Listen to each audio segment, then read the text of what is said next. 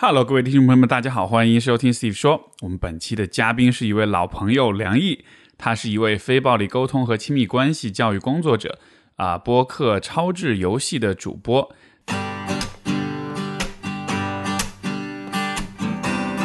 欢迎收听 Steve 说，和我一起拓展意识边界。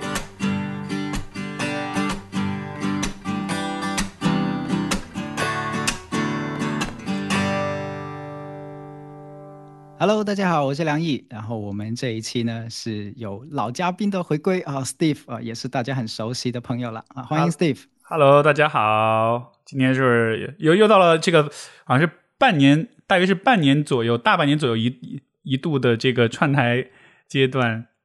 所以很开心。每隔一段时间我就想跟 Steve 聊一聊，这个成为我很重要的一个一个一个事情。但是疫情的阻隔哦，所以本来是计划几个月之前的，然对后就一直拖。然后现在我回看日历，我跟 Steve 一对一的上一次聊天已经是一年前了，啊，恍如隔世啊，四个字 真的是。哎，其实什么叫恍如隔世？哎，是的，本来是真的是打算去广州的，因为 前段时间发现感觉广州好像还还还挺好的，然后没想到几个星期之后就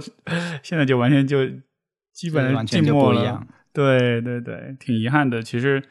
你像昨天我也跟几个朋友出去吃饭，也在聊天，都是做播客的。我们共同的一个感觉就是，疫情对播客这件事情，对播客主播最大的一个影响就是，就真的是对节目质量会有影响，因为都是线上。就会觉得都像是在开会，在工作，就真的少了很多那种面对面交流的时候那种很投入、很有热情的感觉，包括整个这个事情就会变得很，就是也不能说没有动力，但是呢，肯定会打点折扣，或者说以前播客更像是一个生活方式，但是现在播客成了一个工作、一个任务的感觉，你知道？因为因为我们彼此就都会出现在一个框里面，对吧？就特别像开会。没错，没错。然后我之前还约 Steve 的时候说啊，你过来，我们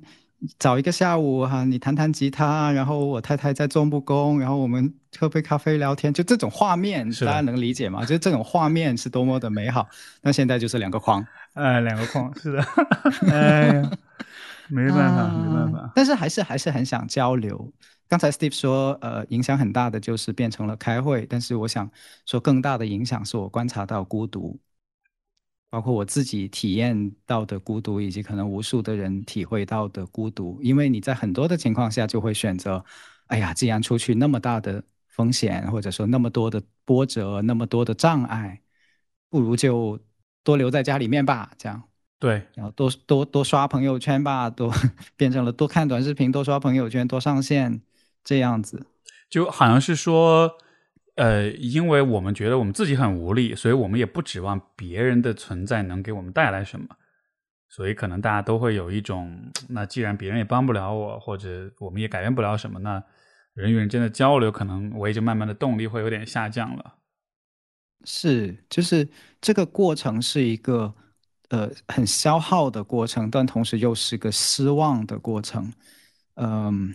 我不想讲的越越越越往后讲就越沮丧哈。但是我是在想，恰恰我们这次见面的契机是来源于我的一个很小的自我突破，因为从某种程度上来讲，呃，但我我其实是个社恐来的啊。啊，虽然很多明星都会说自己社恐啊，但是但是我是真的有这个部分，因为我的工作模式其实包括咨询师的工作模式，做心理服服务工作者的这种模式，呃，就是我们会经常见学生，对吧？经常见来访，但是你你要真的去参加很多很多的活动吗？不见得，你可以自己自我选择。在我我的世界里面，就是我非必要不社交。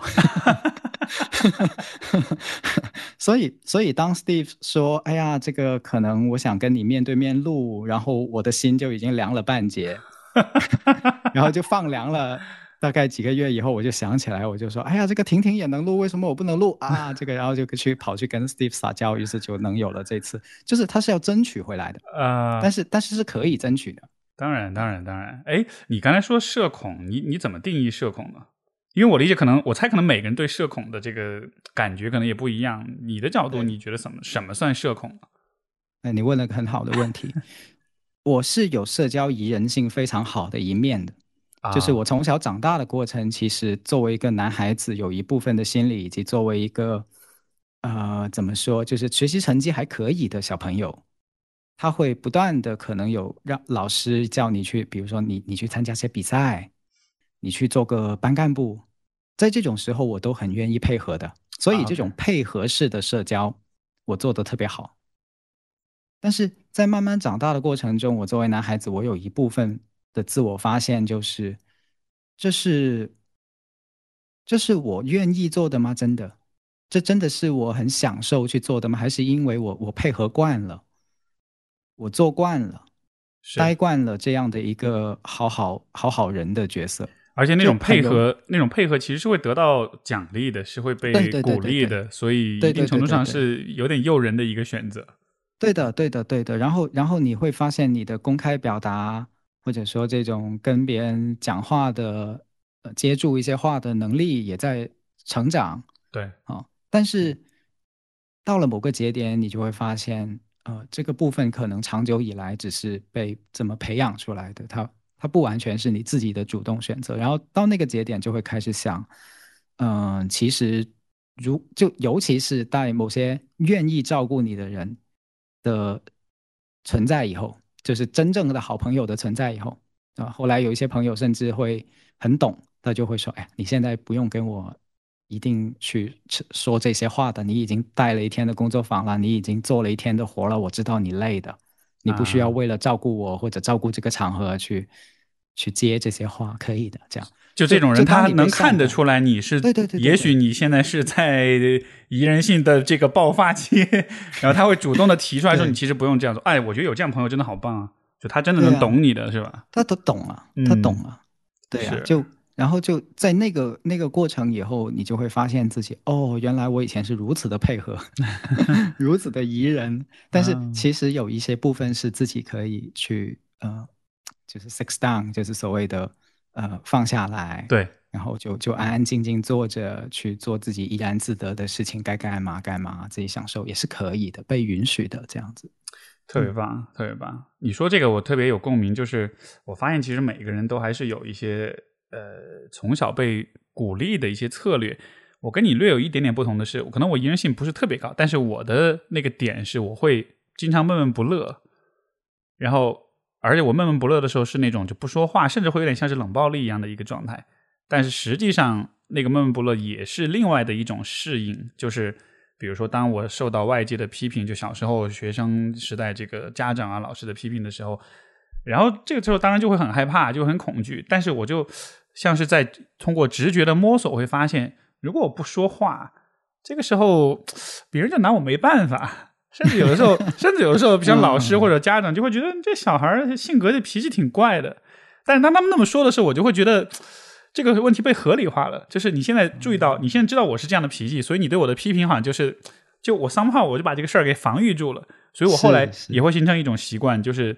嗯。就是就是闷闷不乐，尤其是遇到冲突或者是遇到一些这种就是比较亲近的关系里，然后我就会处在一种像是大脑宕机的状态，然后一脑袋一片空白，然后也不说话。就是这个和平时的那种有理性的、有成年人思维的我是完全不一样的。但是那个就是虽然跟你的这个表现结果可能不同，但是我觉得那个形成的过程真的非常的像。其实就是我们小时候找到一些策略去适应周围的环境，对吧？但是。呃，而且这种适应也也不断被强化，因为你会得到很多的奖励，得到很多的好处。但是长大了之后，你就发现，哎，好像经常时不时的还在用这个方法去去对待周围的人，那可能就有的时候就不是很适用了。今天我们想聊的话题是语言暴力，好像从这里就可以接上线哈。因为你看，你刚才说的这种，在小的时候，当面对一些批评，甚至是面对一些苛刻的指责的时候，你选择。先沉默，那我就发现这种应对方式的其中一个很重要的效能就是它止损啊。对，你想一下，你去骂一个人，那个人不说话，你能骂多少句？你就只能把自己骂的第一波能量全部用完，就骂到那儿为止，对吧？就你骂一个人，他怎么怎么样，怎么一二三四五，好，没没没能量了。那对方是沉默的，我关键是，嗯哼。那如果你面对一个沉默的人，你的能量已经用完了。你要再骂下去，你就只能走开，或者是停下来缓，自己也缓一缓，对吧？也回血一下，就像释放完魔法，你的蓝条要重新的回来，然后你再能放下一轮魔法。但是你想象一下，如果这个人是顶嘴的，他跟你有来有回，这个骂的就会有来有回，对对方就像是哦，你你还还顶嘴，对吧？还还不服气啊？那我有我又有能量了，我又有你相当于是从了继续来，对你相当于是从对方的回应里面汲取能量，对对对对，所以从从这个呃，就是就是攻击的角度来讲，其实这是很好的一个化解了一些攻击或者停止了一些暴力。的手法啊，它是个成功的保护策略来的，从某种程度上来说。但是如果它一旦固化成了一种长期的惯性的习惯，那么对于一些真正想找你沟通的人来说，他就会有痛苦。是的，就是当对方其实不是要攻击你的时候，当对方只是想要好好跟你讲话，或者说对方可能确实是想让你看到他的一些很激烈的情绪，甚至那个情绪都不是冲着你来，但是一旦你把这个。场景感知为解读为是对你的一种攻击，那你立马就是，对吧？就 shut down 就封闭了。然后这个时候，对方对方反而就觉得你你是不重视我，你是忽略我。对，哎呀，这个 太熟悉了，这样的过程太熟悉了，对吧？对，对。我们今天讲语言暴力，其实是从也是想从最近的大家都在关心经历的一个大事哈，这个世界杯开始谈起。Dave 有没有看世界杯？有啊。昨天这几天都基本上都有看，我觉得还挺有意思的，就是呃不同的队伍的那个今年的表现啊，尤其昨天晚上巴西上了之后，我我感觉今年的巴西很有冠军相，所以我先提前立个 flag，我觉得今年冠军应该会是他们。OK，我我 我是不太懂足球的。我看世界杯的乐趣，我发现是看世界杯的评论区，就看大家怎么看世界杯，这个比世界杯本身好像还有趣啊。哎，那您看哪儿的评论区？会就是微博、虎扑还是什么论坛什么的吗？呃，有论坛的，体育论坛的，然后也有朋友圈的，因为它也会外溢到朋友圈啊、社交媒体啊这样子，就是一个舆论场嘛。现在我们所说的舆论场，就是既包括朋友圈，也包括微博，也包括……当然，我我我特别一点啊，可能我没有装微博，我故意卸载了。然后，所以我这是特别好的选择，我跟你说，特别特别有利于身心健康的一个，有利于身心健康是吧？是我有些节目我也没我也提过为什么做这个选择，我也推荐大家做这个选择。对，呃，卸载微博这个有利于身心健康加一哈，这个 对。然后，然后我回到话题就是，呃，我会看一些论坛，以及看呃朋友圈里面的像什么。昨天那个梗啊，有什么几二十二个外国人跑来跑去，然后有一些新型骗局啊，有二十二个外国人跑来跑去，然后大家的钱就没了啊，这种这种梗。对我看到是说阿根廷爆冷输了之后，哎，不是那个德国爆冷输了之后还说什么？哎呀，咱们就反正就就什么天台见啊，类似这样的话啦，很多人都在讲。是是。呃，我坦白讲，我这些梗笑的时候，我伴随着一丝丝的难过，因为我的同理心告诉我，的确有很多的人在赌钱，尤其是呃经济不好的情况下，疫情各种干扰的情况下，赌成为了一个很很很多人会去祈求的的地方。对对，是有一些哀悼的。嗯，而且这种赌，就是其实我以前不是特别理解哈，就直到。呃，哎，是哪一年世界杯？就是上上届吧，上届世界杯的时候，我自己也有一场球，我就我就我就我就去试了一下，我买了一张那个彩票，然后我才有了一个亲身体验，就是实际上你你买了下了注之后，你看比赛真的就会更投入，因为它跟你的利益是直接相关的，所以我意才意识到这种像这种赌球这种的，它实际上是给你带来很强的那种精神刺激的，而你刚才说。现在疫情期间，可能就是大家其实是处在一个刺激不足的状态之下，因为你关在家里，情绪又很不好，你需要寻求一种很刺激的方式来进行娱乐。那这个时候，可能赌球也许就会变成一个怎么说呢？就是代价很大，但是确实效果还可以的一个方式。它是一个参与的方式。坦白讲，就是因为我自己不太常看足球，但是我很常看篮球，然后我就非常讨厌那种。不知道为什么会在结，就是点开一个球赛就直接把我给比分都打出来，就是结结束了的那种。我要专门找那种没有结束比分的那种回看。哦，就有点像剧透一样的是吧？对，剧透了，差很远，差太远了，那个心态感差的太远了。就是那种我你不知道输赢去看的这场球，跟你知道输赢去看的这场球，是心态上有巨大区别。而且谁是你的主队，这个心态是差得很远很远的。所以这种，比如说你喜欢的球队，你不知道他会输还是会赢，你就会就这个是个心理赌注。对他只是没有没有现实用用用钱去下注，但是你用钱去下注，你就会更更上心，对吧？你可以理解成这个钱就等于把你的一部分的。呃，投入给投进去了，这个上心程度是那么那么大，就否则为什么会有人看电看着砸电视，对吧？把电视都砸了很多网上的视频，对吧？那这这个时候，其实我觉得刚才你说那点是非常对的，就是疫情期间大家都很缺乏一个亲身投入的渠道，然后球赛有有那么帅的帅哥在远方，对吧？为我奔跑，我我我。那么多的人一起跟我欢呼，然后关注进还是不进？哇，这个你都很难想象出一个如此高效的，能够让如此多的人找到释放感的一个方式。你我我要重新发明，我都不知道怎么重新发明这样的一个方法，但是它就满足了，刚好满足了刚才我们想想所说的这些所有的需要。是的，是的，而且我觉得真的是有种幸运的感觉，就是最近幸好有个球赛可以看，虽然我平时也不太看球，但是。还是懂略懂一点点足球，但啊也会把看球想当做一种享乐。然后我真的觉得哇，就好，最近这个阶段就幸好，就相当于你有一个可以逃避的东西，不然的话那怎么办？那就只能还是刷微博朋友圈，那就还是每天看着各种各样的这种很让人不开心的事儿。所以能有 能能有这么一个很多人都在关注的东西，还是挺好的。你说到你说到这个逃避两个字的时候，其实，呃，我想当我们想到逃避两个字的时候，是有很多的耻感的，就 feel shame，对，feel shame。但是我有时候在想的事情是，我们慢慢的会处于一个多线的生活，就是以前可能我们会有很清晰的说，哦，现实世界就是现实世界，呃，网上世界就是网上世界，球赛世界就是球赛世界。但是我慢慢会在觉得说，呃，如果我们总是用自己上网就等于逃避，去谴责自己的话，那其实是一个真的好的身心假设吗？我我是在真的是在这样思考，就是因为有太多的人是这样子，这也是一种折磨。坦白讲，就是当你一边看球赛一边说我在逃避，那那其实是个折磨来的。虽然你快快乐。有一段时间的快乐，就是你背了个包袱，是就好像是说，呃，人生应该我们是我们醒着的时间，应该随时都是在进行一种很建设性、很积极、很正向、很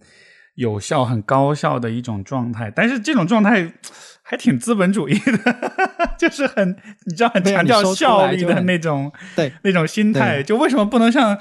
比如说，这个加加勒比海的那些海滩上的那些那些原住民们，他们可能每天就是躺在沙滩上玩儿，他们也没有觉得这这是错的，对吧？我觉得这个这个背后还是有一些很有意思的假设的。是啊，是啊，是啊。而且我为什么说这个话，是因为呃，我太太很早就跟我分享过，她跟我不同的一个特质，呃，就是她会，她说她很能够 multitask。什么叫做 multitask？就是可能她一边听歌，然后一边在上班。然后同时还打开他的手账，就就就就这个多同时做多种事情的的能力。但是从这个抽取出来是我在想，他其实部分的接受了这些渠道都是同等存在于他的生活里面，而不是像我是很传统的人，我就是觉得说啊，公共领域是最大的，呃，家国天下是最大的啊，我我自己是很小的，我的吃喝玩乐是。下等的东西，低等的东西，其实，在我们的价值排序里面，所谓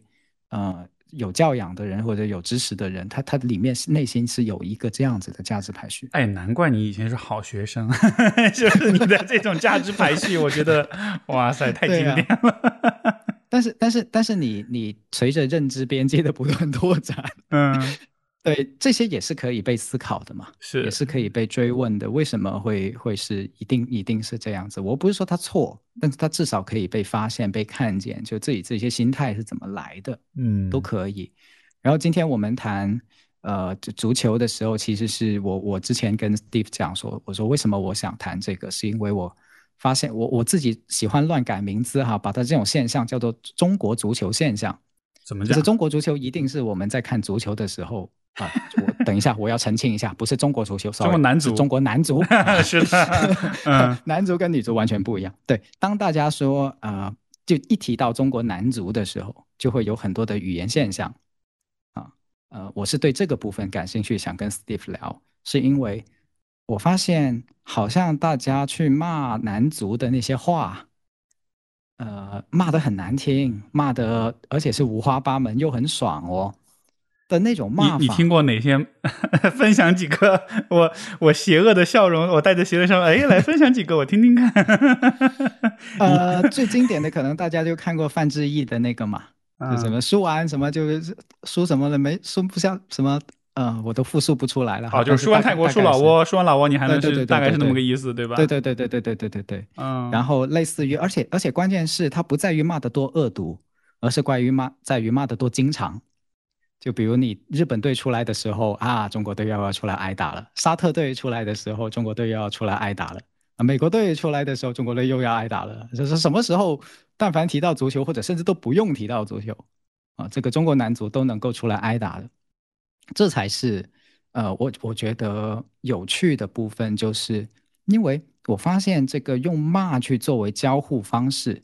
已经成为了球迷跟球队互动的方式，或者说球迷跟他所心爱的事物的互互动方式。我是想把这一点提出来，就是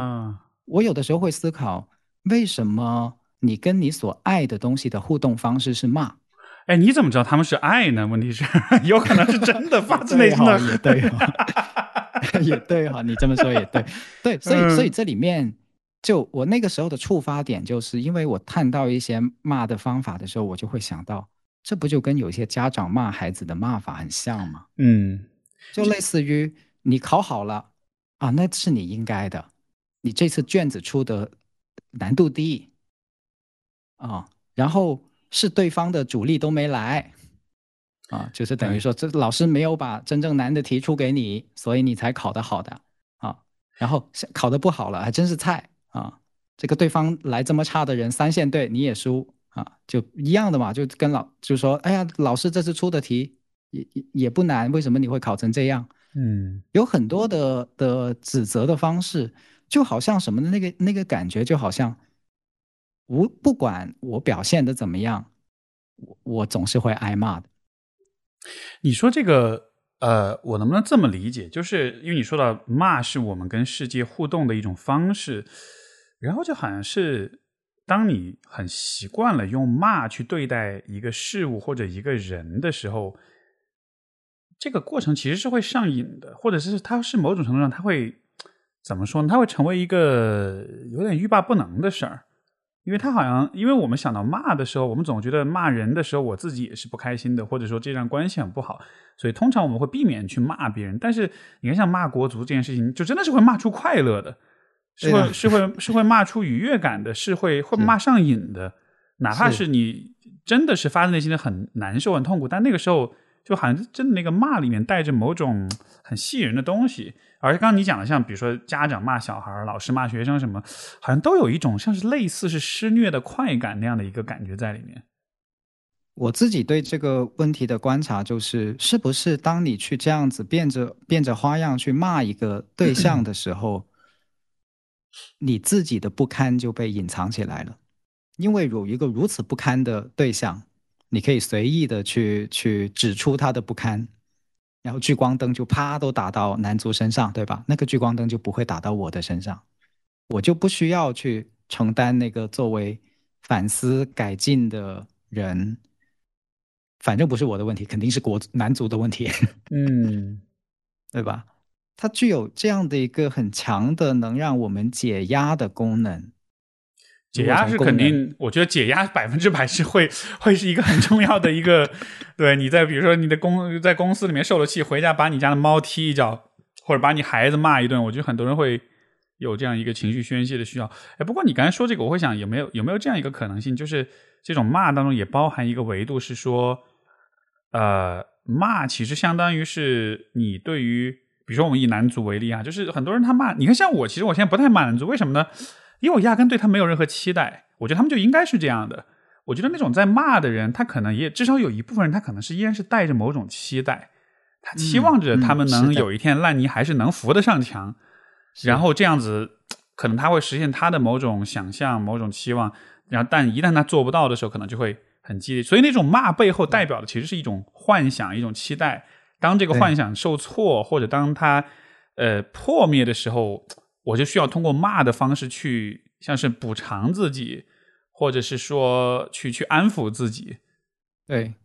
呃，你你提到这个，其跟我刚才说的那个爱的意思，在我的理解里面是相似的。啊，是，就是因为因为我对他有期待，我他是我的主队，我希望他进步，我希望他好，我希望他拿名次，或者说希望他甚至到世界杯里面去大放异彩啊！昨天我还看到有个球迷真的哭的稀里哗啦的，说为什么日本可以，我们不可以？就那个 那个那个是真爱，对吧？我们都知道那个是真爱，但是他没有骂。他只是提了这么个疑问，然后，所以我我我是肯定的说，肯定有大量大量的人对国足是有期待的，对这个项目上跟自己同一个国家身份、同一个血统，对吧？同一个生活在蓝一片蓝天下的人、一片土地上的人，能够代表自己去取得呃优秀的成绩有期待的。我的我的我的想法是什么时候这种期待变成了以呃。骂的方式、虐对方的方式，并且是主流，它不是边边角角，它成为了一个群体、一个爱的群体跟他的所爱之物的的互动方式。这个是我特别感兴趣的。我记得有一次事件，我是特别印象深刻，真的印象很深刻。嗯，就是冯潇霆呃出来讲呃说球迷就他跟中国球迷有一个公开的对话，类似于。就是说，冯潇霆是谁来着？可跟我科普一下，可以吗？哦，冯潇霆就是中国已经应该呃做了很长时间中国队的后卫嘛，啊，那个那个主力的中卫吧，对，啊，你是吧？我虽然不太看他，但是以我的记忆是的，是的，对他我他这国家队是呃呃肯定没问题，他应该刚刚退下去这样子，然后。反正就是在江湖地位上，就是过去十年可能就是范范志毅的后后后面两代的主力中国的后场中卫这样子，然后他就出来，他就说那段时间因为真的觉得国足被骂的太惨，男足被骂的太惨了，他就说，呃，他希望他说的语气其实已经很委婉了，就是说希望球迷们跟给国足多鼓励啊，帮我们一起分析问题，怎么怎么地，但是哪怕他这样子。都被都被骂回去怼回去，但是呢，我去看了，我仔细去看了他的那个说话的原文，我我觉得真的是我都有点心疼。为什么？他引用了日本队当时拍了一个纪录片儿，那个纪录片儿是日本的呃 NHK 电视台专门找了比利时队跟日本队的所有的队员。呃，比利时当然没有办法找全部了，可能两三个比利时的队员。然后是当时在日本队有一场跟比利时踢，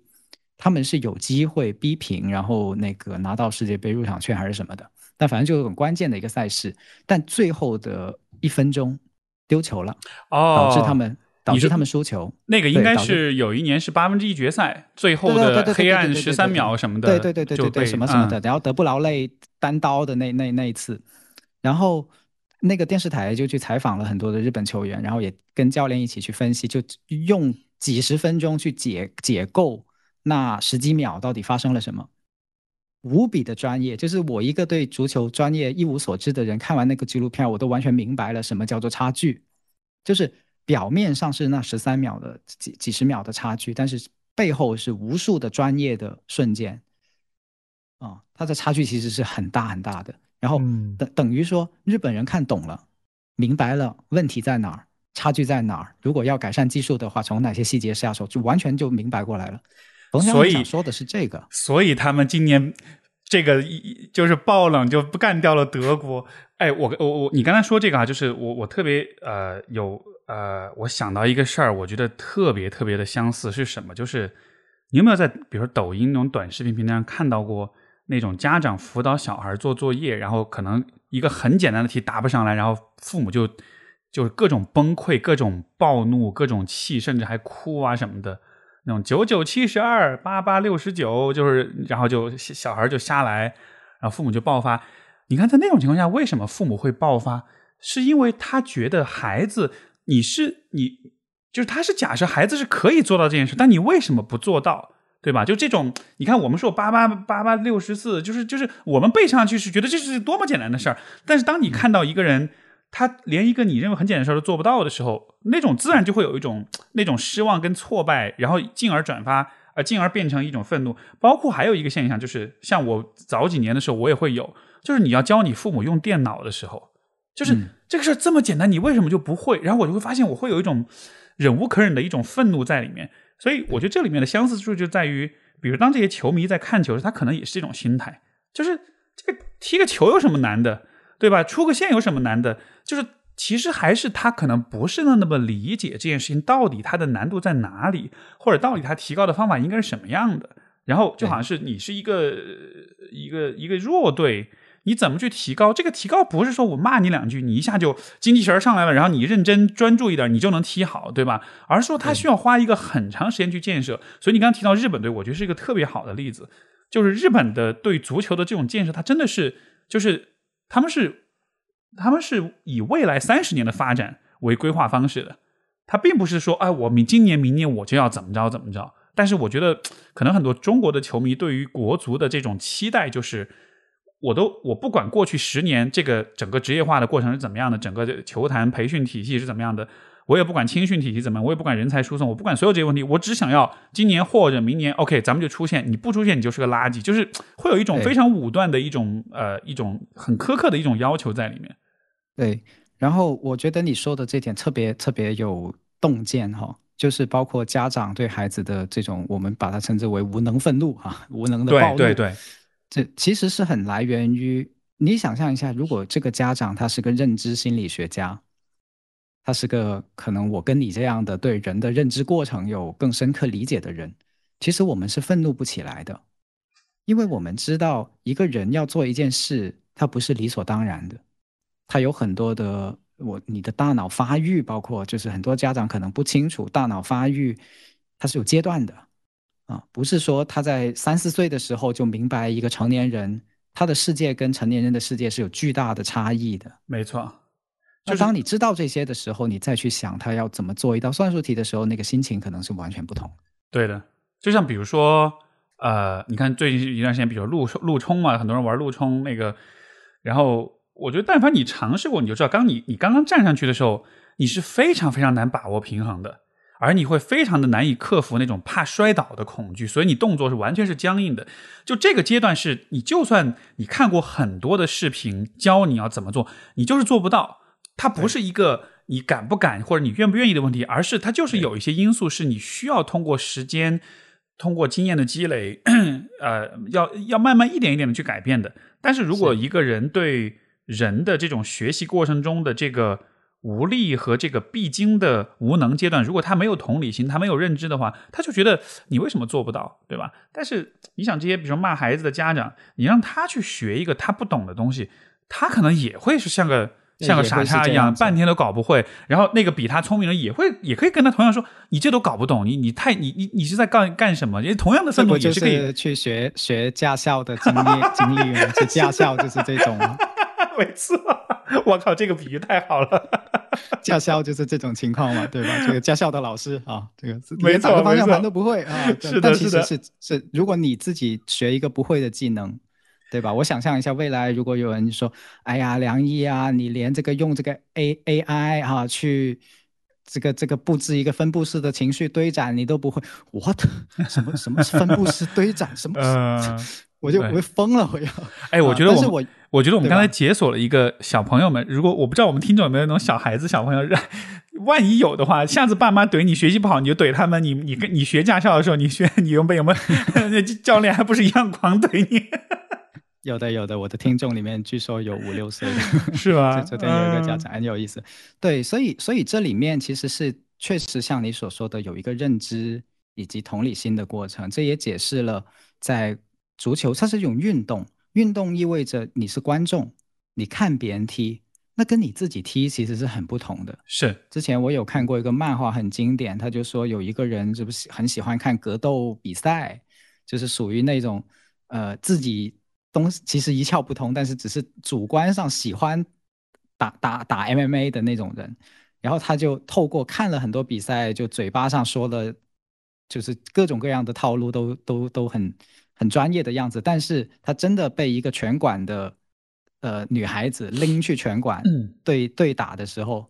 他不到一分钟就倒下了。然后那个漫画那个漫画就描述那个他不知道惹到了什么人，然后他要在一个月里面特训去成为可以呃扛扛过那个比赛的人。OK，然后那个教练。对他的要求就是，你什么技术都不要练，因为你现在练技术没有任何的意义。你就是去每天跑十公里，去去把你的体能推上去。然后他每天跑跑跑跑个五公里，就一条狗这样子，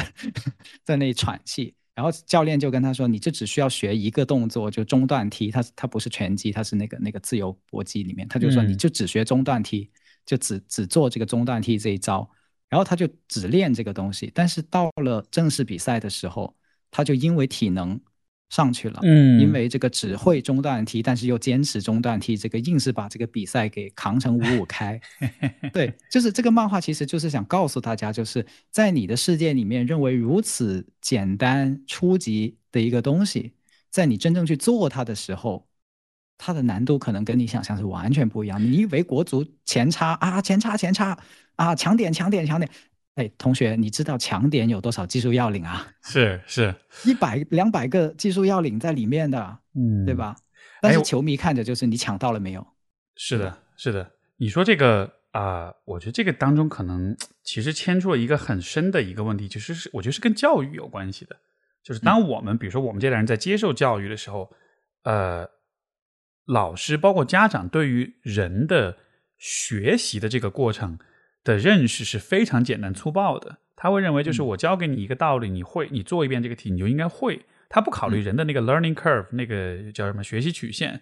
对吧？就是我掌握一个东西，我是需要有一个过程的，这个过程是需要大量的练习，需要大量的试错，就这才是人天然会有的一个学习过程。我们的学习的，我们的教育体系当中带着普遍的假设是说，教你就会，会了就不应该再忘掉。它像是一个非常非黑即白。呃，要么零，要么一，要么有，要么无，这样一种思维方式。但当你把这个思维方式带入到一些很复杂的事物上，不管是踢球也好，还是辅导孩子的学习也好，你就会把这个事儿给像是有点浪漫化，有点或者有点简化，就觉得他就就应该是做到的。你做不到，你就是你得找找你自己的原因。是我有时候会这么跟学员解释，就是说学习有 knowing。Doing 和 being 三个非常不同的阶段。Knowing 就是就是知道，嗯，你你你知道了，但你知道了精神分析，你知道了认知行为学，你知道了呃人的大脑的构造，这个是知道。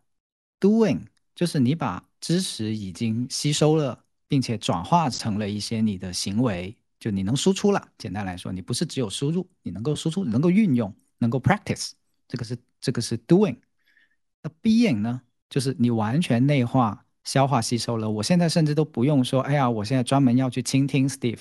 我就已经是一个懂倾听的人了。这是我的一部分了，我生命的一部分了。我活着，我就会自动的去做这个这个部分，这叫做 being，它内化了。所以你看，我们真正所说的教育，真正一个也是一个职业的运动员，他要踢好球，他哪是 knowing 啊？他甚至是 being 啊？是的，是的。所以这么说来，那种骂国足的人，我觉得可能也是他其实不了解足球。就他不了解足球，不仅仅只是一个在场上表现的问题，他背后有一个很复杂的体系在支撑这一切。这个就有点像是，其实心理咨询师也是也是这样的。我们说咨询师，那你就做咨询对吧？你就好好说话。但是实际上，咨询师背后他要经历很多的训练跟积累，包括他在嗯底层的这种哲学假设上的一些思考跟判断。然后经过很多的督导，经过很多的训练，就是其实有很多事情都是这样的，它背后需要一个很漫长的过程，但是人们不太看得到这一点。而且这个问题，昨天我们就看球的时候，有个另外一个朋友分享一个观点，我觉得特别有趣。他说，我们看足球的一个很大的问题，就是我们把足球有点和那种武林，就是那种武侠小说结合太深了，就是就是会讲，尤其有一个说法，就是经常会就说这个踢球的那种精气神儿。就是，就是那种精神面貌跟状态，就是很会很讲究这个东西。但是问题是，当你讲这个的时候，你就会觉得这个是一个球员主观意愿上他精气神不足，他没有打起精神，他没有鼓起勇气，所以他踢不好。但其实根本就不是，这个完全就是一个球员背后整个训练体系、整个这个复健、医疗、营养所有这些体系全面的。不科学、不专业，跟不上，最终导致他显得是精气神不足，但其实那个根本就跟精气神没关系。所以我们看球就是会用这种很很武侠小说的这种语言去把这种东西给浪漫化，那结果就是你就看不到真正的结果，真正的实际的这种战绩胜绩，它是来自很多非常科学的这个呃呃呃这个支持跟训练过程的。对。他好像假设了有人是可以在球场上躺的一样，对，或者说就是 不可能啊，对啊，或者就是说是啊，我突然一下我就我就毅力爆发，我就怎么着，就是有一个精神上的那种一个选择，我就对吧？就是用一个精神力量去支撑所有这些差距，但是根本就不可能，那完全就是做梦。你自己去打打球、踢踢球就知道了嘛，对吧？你你你你一从你上场，教练逼吹吹响。哨子的那那一个瞬间开始，你自己其实就已经身在环境中。是。然后我们什么时候会沮丧？就是会说：“哎呀，怎么我的队友都不回防？”那个时候你就会沮丧，对吧？你是跟整个环境在互动，最后做出了自己做还是不做什么的选择。就包括昨天那个说什么葡萄牙那个门将，呃，差点被最后十几秒偷掉偷掉球，然后扳平的那个，就说他后面的评论说：“啊，要是不滑倒进了就世界级。”我去看了那个录像，对我是不太懂足球的，但是我知道他为什么滑倒。他不是纯粹的滑倒，严格来说，他是要想在最短的时间里面，在那个门将还没有觉察到的瞬间就把球抢下来，所以他只能用一个侧滑的动作去尽快的接触到那个皮球。嗯，但是他的重心在很有限的时间内又没起来，其实不是他起来的慢，是对方的后卫在他往前冲的时候就已经在回追了。对对，球迷只看到球，没有看到那两个回追的后卫。那两个回追的后卫纪律性好到什么程度？其中一个后卫放弃了去追球，直接去追球门。球门，对对对对，是的，是的。他的他的那一瞬间的选择，决定了后面那个球皮球慢慢的在滚向球门的时候，他有机会去把它解围。嗯，就是如果你去细看这些技术动作，你会发现是十几个专业的判断。最后才成就了这个球没有进，是，否则否则一个细节不对，这个球就就进了，或者是以另一个方式结局了，就抢不到或者什么样子，它是有大量细节，所以但是你会看到球迷都都在说什么，哎呀，这个门将啊不专业啊，啊怎么都是都是已经本场比赛已经好几次了，能不能？就我心想，你们真的有看专业的部分吗？是，哎，我觉得你你说这个让我会。觉得哈，就是为什么国足被骂的这么厉害？因为其实在中国可能踢球的人还是太少了。嗯，是的，就是我说的踢球，不是说日常生活中的休闲的踢球，而是就是整个从小到大的这种青训体系，真正经历过专业足球训练的人是很少。因为像日本，你像德国，很多国家的西班牙，它的整个青训体系非常完整，而且参与的人非人数比例非常的高，足球场的这个这个呃数量。呃，人均的这个拥有的数量也很高，也就意味着很多人他他踢过，他有这个实践经验，他知道这个过程中是什么样的。我觉得我们看这种东西，觉得很多人在喷，可能恰恰是因为我没有这个实践。我们当然这个又有很复杂的原因啊，但就是说很复杂的原因是就最终的一个结果，就是很多人他看他骂，但实际上他真的就是不懂，他没有在像你说的 doing 的层面去体会过。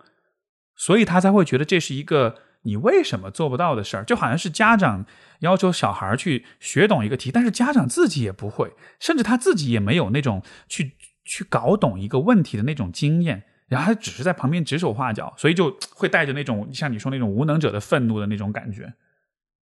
对啊，就是如果我有一次听一个讲圆周率的视频。我就在想，如果我最初的数学老师或者我爸妈是这样给我讲圆周率的话，我现在可能就不是这个样子了。我在数学系了哈。他怎么讲圆周率的？他就说，你看哈，三点一四一五九，就他他就不断写那个数字往后说，他就说，同学们，你们知道吗？这个省略号后面的数字是无限而且不循环的。这是第一句话。他说，但是你们知道这个无限不循环是什么意思吗？他的意思就是。你未你现在的手机号码、未来的手机号码，甚至你所有读过的书，如果把它转成号码、数字，都会出现在这个圆周率里面。你一生的故事都在这个三点一四一五九对对对无限循环的数字里面。这是个什么样的结构？是整个宇宙都在这个里面。这是个什么样的结构，同学们？然后我在想，天哪，mind blowing，对吧？对你，mind blowing，就你，你开始在思考，天呐，这个这个数学的问题，原来跟我的整个全身所有的细胞，我现在所目之所及的所有的一切都有关系。它不是一个所谓叫做算不算得出来，现在算得出来你就能交作业的数学题，不是这样子的。所以是那个热情去支撑学习，而不是。爸妈拿着个鸡毛毯子说：“那你做完没有啊？你不做完怎么怎么着的哈？这个那个是惩罚，嗯，那个是一个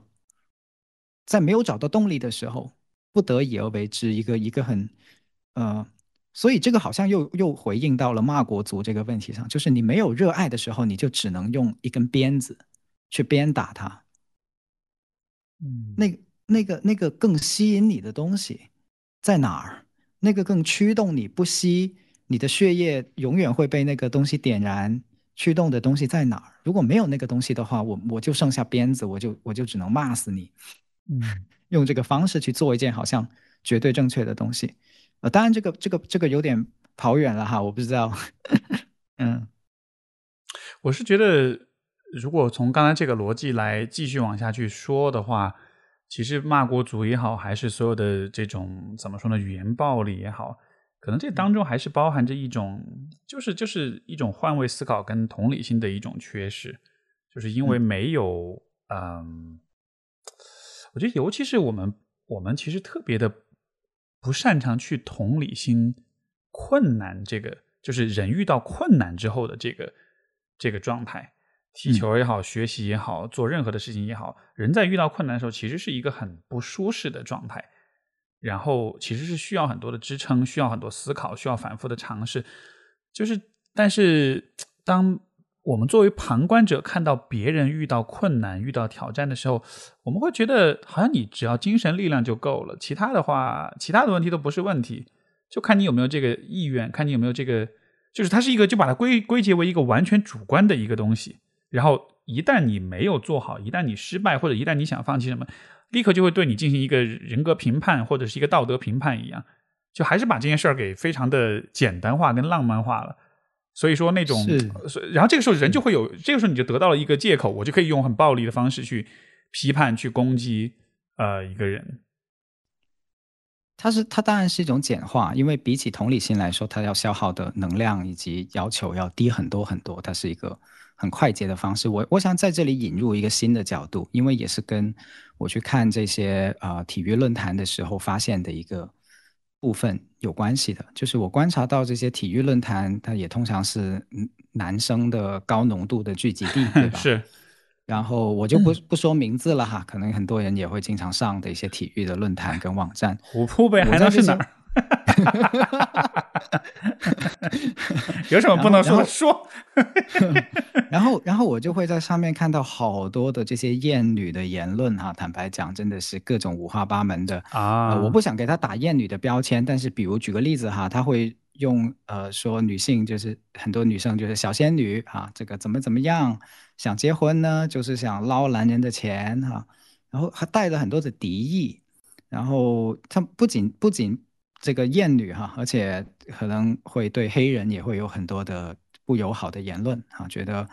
然后又把这两个东西加起来啊，觉得女生就是喜欢找黑人，就这这这什么鬼？但是是事实，就是你会发现这个论坛里面会越来越多的人，我也不知道是不是运营哈，我也我我我不猜，但是我知道互联网里面是有一些运营的方法的，就是故意运营一些愤怒的点，或者是故意运营一些呃所谓叫做能够戳到大家的。对点的点，然后有一些话题就会特别特别经常性的成为这种故事的框架框架，就比如说啊某个某的女的，呃其实是怎么怎么样矫情，但是呢又又在那里哭闹等等等等等等，就是很明显的形成了一种呃可能如果打标签的话就是反女权的这样的一种风气，然后并且我观察到这个人群不在少数。然后他有一些特征的，像像连接起来的，像呃不喜欢女性，然后不喜欢把给女性贴一些固定的标签，然后也不喜欢黑人，然后也当然也不喜欢美国人，当然不喜欢任何的外国人，甚至是。然后非常不友好的，甚至不会会觉得犹太人是是什么世界的类似于某个 boss 这样子，嗯，就他有一套想象，并且信这些信这个故事跟想象的人不在少数，嗯，啊，然后我也尝试去观察了一段时间，我就发现，呃，就是如果我们用刚才的逻辑的话来说，我们能够骂死他们的，我们能够怼死他们的，我们有一万个理由去怒其不争，对吧？但是。我又隐隐约约的感觉，他们的语言暴力，或者说他们的的这种有偏差的想象，下面是很多的自卑，以及对于某个群体的的敌意。就那个那个感觉，有点像是说，女生这么骂我们，那凭什么我们不能这么骂他们？啊的那种感觉。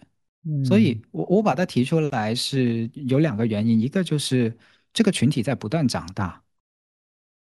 并且不不随着不不是很简单的说，我们现在不认同他们，他们就不存在，或者说，呃，我们就能够让这样的现象消失。恰恰相反，我们好像观察到，随着呃言论的不断延伸，这个群体好像是在不断生长出来。哎，你说的这个，我好奇，你说这个群体，比如说，你有没有过一些机会去跟，比如其中某一个具体的一个人去有过一些对话呀之类的？就是因为，因为我觉得我是觉得，当我们说一个群体的时候，可能它当中还是有很多复杂性。就我我不知道吧，就是你有你你有过碰巧这样的机会吗？就是，嗯，有。嗯哼，有的意思是，呃，比如说有的学员他来我的工作坊，然后我知道他的一些喜好，因为他朋平时发朋友圈，然后可能他发的内容会让我知道他的大概的身份所属，但因为我刚才想了一下，我要保护他的隐私，所以我也肯定不能讲太细。嗯，对。但是我我我的感觉是，呃，如果真要我说的话，他就是他本性不坏，简单来说，一点都不坏，尤其是如果当你。跟这个人已经认识的时候，你你对我刚才所说的那些特征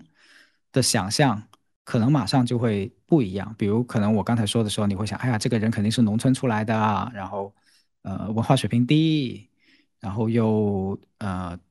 就反正没有受过什么教育的。但是其实不是，但其实不，恰恰不是，恰恰不是，他可对。你你，因为刚才你说这个的时候，因为我也在想，就是说这样的人他可能是什么样的哈。然后我倒是可以分享我的一点点那个经历，就是以前比如说通过这个呃像知乎提问呀，或者有其他一些求助的渠道，我其实是跟有一些人对话过，就男性，有些人有些人就是在跟我问关于厌女的一些东西。就他可能在哪里读了一些关于就是这种呃说，比如说所有女人都有强奸幻想啊，这样就被强奸幻想啊这样的，来问我是不是真的。有些人来问我说他有处女情节，他改不掉，应该怎么办？然后当然这个可能不是很深入的一个交流，但是还是有一些机会，就是有些来回就问一下，哎，这是怎么产生的？你怎么想的什么的？然后然后我发现好像至少我的经验里的一个规律就是，其实他们对这些事情非常非常的无知。就他其实那种无知，不是说是不是一个道德评判的无知，而是说他确实就不懂，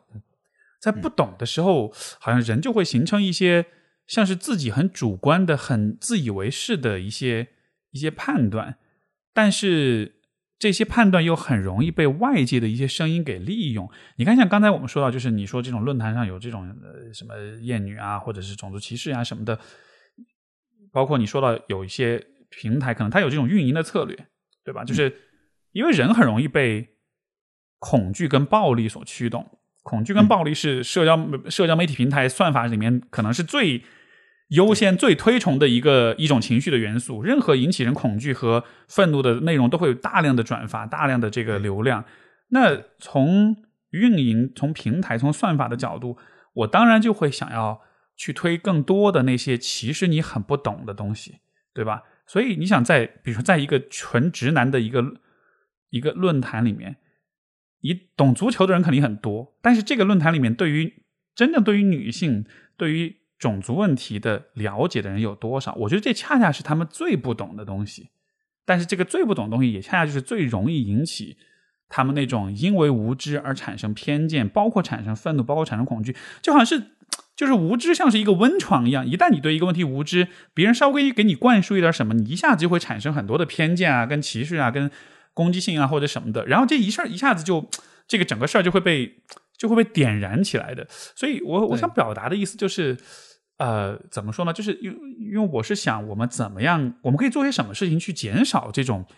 暴力、这种语言的暴力也好、歧视偏见也好，我觉得可能还是得。让这些具体的人对这个问题有更多了解，就好像是怎么让球迷少骂国足。不是说啊，我劝大家少骂一点国足，而是说，来，我来帮你了解一下一个专业的球员从小到大他的成长需要有哪些体系来支撑他。比如说，我们到日本，我们到西班牙，我们到德国去看一看，他整个体系需要花多少的精力、多少资源来培养。当你真的把这些全部了解清楚之后，我觉得人是很难愤怒起来的，因为你会知道这个事儿很复杂，它不是一个一两个因素就能决定的那种的。所以我在想，是不是类似的，就是当很多你看很多男性厌女的时候。当你真的去问他，你会发现他真的不懂哎，他真的就是连基本的，比如说你有处女情节，你连基本的一些生理上的一些常识都没有，对吧？那个内层膜，它它的存在和不存在的区别到底是什么？那是不是一个真正的一个值得去关注、去重视的一个生理结构，对吧？就是有很多很多的问题，他们是你会发现他们是完全不了解的，所以才有了这样，就他的无知给这种无这种无能者的愤怒，我就完全像是一个提供了温床一样的一个过程。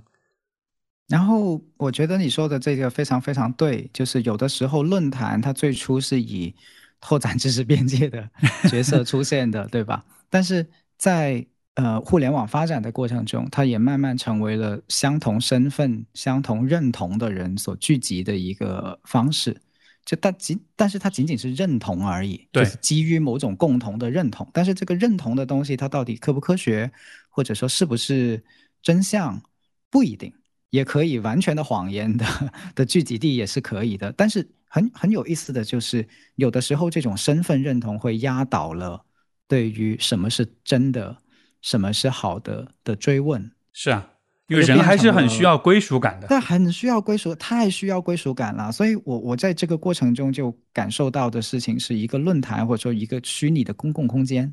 嗯，它给到人的关于归属感的诱惑。实在是太大太大了。对，同温层，你你跟我一起骂犹太人，你跟我一起骂黑人，你跟我一起去吧，对吧？去骂女人，或者骂男人，咱啊，或者骂男人，你咱们就是哥们了。对，是，对吧？我们就成群结队了，你就不再孤独了。嗯，所以你看，又回到了我们最初讲的那个孤独的的地方是有关系的。当人很孤独的时候，就会寻找同伴。但问题是，这个是一个有机的。呃，好地方呢，还是你找到了一些其实可能会把你带到歪门邪道上去的人呢？这个就是需要需要去细看的跟留意的部分。没错，但是又很不容易。有的时候我是真的觉得很不容易，就是我怎么让一个，因为体育这个东西啊，它的渗透率太高了，真的。我有时候我都跟我我我太太讲，我说我们以为只是一部分人看世界杯，不是的。是比我们想象中多得多得多得多得多的人去看世界杯或者看春晚。嗯，我们以为只是一部分人看春晚，但不是的。春晚的数量级比起我们接触的任何一个节目都要多。比如在我的世界里面，可能 Steve 说，对吧？跟我的播客节目啊，OK 啦，这样我们跟那个比，完全就是，对吧？不是什么跟什么的，对，根本不存在。我们几乎就是这个状态。包括足球也是，足球的那个观赏的门那个门槛其实很低，所以大多数人都能看懂。对。但是我是在想说，那些出现在足球比赛的评论区的人，他们是如此容易的找到了一个地方去连接，那个是他的世界。我怎么样让他看到更大的世界，又又不是那么容易，确实。这个可能也是涉及到一个。呃，这说的大一点，就是自我意识的觉醒啊，就是，就是说，就是说，像你刚才所说的，就是你要去真的去了解什么是真的，或者你要去，对吧？拓展你的意识边界，你要去拉扯你的观点跟看法，你要跟不同的人碰撞，你才能知道一个事情它的多，它的多面性，它的复杂性。但是这个过程在认知上是很消耗的，而且有可能是很痛苦的，因为它意味着你需要不断的去怀疑跟颠覆你自己。然后呢，但是当你这样做，最后的好处就是你对事情越来越多的认知，你就越不容易受到一些外界一些偏见、一些灌输啊或者意识形态的影响，你就更能够形成你自己的思考跟判断，也就是所谓意自我意识觉醒。但是当人们因为各种各样的原因，他不愿意或者不能去拓展自己的时候，他给自己相当于是在精神在认知上留下很多的。空白很多的无知的空间的时候，这个时候就你结果就是他对他自己的，就他也更容易被别人影响跟操纵，他对他自己的这种自我决断其实也就会很弱，就好像看上去啊，你厌女也好，你种族歧视也好，看上去好像是你的一个一个像是你有你自己的一个观点，其实不是，其实你就是为了那一点点可怜的归属感，然后你跟一群人在一起喊喊口号。但其实你自己也不知道你在干嘛，然后这个这也也也不是你自己经过你思考判断得出来的一个结论，你纯粹就是一个附庸，甚至说你的你的意识都是处于一种半意识的状态，你并没有真的意识到你自己到底在干嘛。其实你刚才提到觉醒这一点，我我觉得特别有意思，就是觉醒是伴随着对一个东西复杂性认知的痛苦的，比如说我们可能某个阶段会啊，我很相信某个主义。但是你随着对这个主义的实践的深入，你会发现有有不是，就是你是一个不断打破原来的想象的过程，并且这是好事，and it is a good thing。是，因为因为你所它不是一个所谓叫背叛或者是理想失落的过程，恰恰相反是你不断的加深认知的过程。比如我真的是有有有一次被我我真的震惊了，有一个女性的朋友，她跟我说她跟一个男孩子呃谈恋爱。然后他谈了一段时间以后，他发现这个男孩子每次在跟他聊天的时候都非常的谨慎。我就问他，他是这个人谨慎吗？他说不是，他就只跟我聊微信的时候特别谨慎。然后过了一段时间，他说他跟这个男生分手了。然后分手了以后，跟这个男生可以敞开了说哈，嗯，这个男生就说，我害怕你截图。OK，就 对，就。我我我当时跟这个女生聊这个事情，女性朋友聊这个事情的时候，她其实想告诉我的是什么？她想告诉我的是，在这个男生的世界里面，他看了很多的信息，就类似于女性谈恋爱的时候就会截图，然后到处去去弄哈，去弄他。这是个真实的恐惧，但是又是个虚假的恐惧。它的真实性在于，你说没有这种事情存在吗？有，并且可能广泛的出现在他的手机屏幕里面，有很多这种故事。但是你说。那个不真实性是体现在，那人与人真的是这么沟通的吗？人与你你你相信人的基本的，我都不知道怎么去去去措辞哈，就是人与人的遇见吗？你相信吗？如果你不相信这个部分，那怎么谈恋爱呢？是是，其实其实你说这个，我觉得也是像，比如说，你看我们在做播客哈，我觉得这也是播客这件事情它的，我觉得非常宝贵的一个一个价值，就是。我觉得今天我们的时代时代，其实人们很少有机会可以坐下来耐心的、认真的去有一个交流，而且是长时间的交流。我们的我们对事物的理解都被碎片化的十五秒、三十秒左右的视频，或者是一百五十字的微博给主宰，以至于就是我们永远对事情的理解都是我大概知道，我大概有个概念，但是我其实并不很了解。就这个，我像我自己都会有这样的现象，比如说有些时候微博上看到对于某个问题的讨论，对吧？就是一两百字的一个说法，我看完之后我脑子就是一个很模糊的概念，然后当下一次我去跟别人聊的时候，我也就会把这个很模糊的概念用一种好像我很懂的方式抛出去，但实际上我并不懂，对吧？然后甚至有的时候可能还会还还会为了这种似是而非的这种呃自以为是的这种认知，还会跟别人有些争论、有些辩论什么。但其实我觉得大家需要看见，就是我们我们其实都挺无知的，我们其实很多事情都不懂。然后我们会为了我我捍卫自己的这种无知跟不懂而去跟别人争论，发生冲突，甚至会有语言暴力。但是到最后，你会发现这一切都是来源于说你没有耐心的去了解，你也没有耐心的去和别人对话去沟通，所以你不了解别人是怎么想，你也不了解人与人之间的关系是怎么发展，你也不了解很多观点它的来龙去脉、它的背景这样的。它是双向的。就是有的时候是男生这么认为啊，这个女生是小仙女，然后有的时候是女性认为啊，这个就是个直男，直男癌，就他他他他就封锁住了很多去更进一步的去了解的空间。比如这个男生也完全可以告诉自己的另一半，我确实有一个恐惧，就是截图的恐惧，然后可能我以前看过什么啊，经历过什么，他的。他的女朋友也可以尝试去看见这个部分的恐惧的存在啊。任何人都有恐惧的，不是吗？嗯，只是在什么地方去恐惧。但是如果我们在知道或者不知道这个恐惧的时候，直接打一个标签啊，这个死直男癌，或者是这个这个人，呃呃不配跟我谈恋爱，那就封锁住了所有了解对方的可能性了。我我我现在是有一重担心，就是我们会的确谈很多的主义哈，会打开很多的意识边界，但有一种。担忧就是我们的贴标签也变得更快了，好像就是这种判断也来得更快了，就是理论的这种呃框架也会来得很快。嗯，而当理论的框架来得很快的时候，有时候也阻断了我们对人的理解，包括对国足，不知道有没有没有有没有这这种这种呃部分也会掺杂在里面，就是我们是没有什么机会去跟国足的队员聊天，确实。但是他们也是活生生的人呢，我们怎么有机会去把他们当成人看待呢？而不只是纯粹有没有荣誉，争不争得了第一名，嗯，去看待呢？我觉得你说这个是一方面，就是说，呃，这个，呃呃呃，大家可能有了更多的主义，更多的标签，就就能越来越快的贴标签了，就这个肯定是一个很重要的点。还有一个维度，我觉得是说。能够懂这些主义、这些标签，其实还是很少数、很少数的人。我觉得绝大多数的人，其实就这个、这个怎么说？这个有有可能是一个关于社会阶层，或者是圈层，或者是的这样一个问题。就是你看，像我们处在这样一种可能还是很呃受教育程度还不错，能看到很强调知识、很强调意识跟知识的这个呃一个层面，我们讨论的东西都是这样的。但是我们就会倾向于想象，可能很多人都应该跟我们是。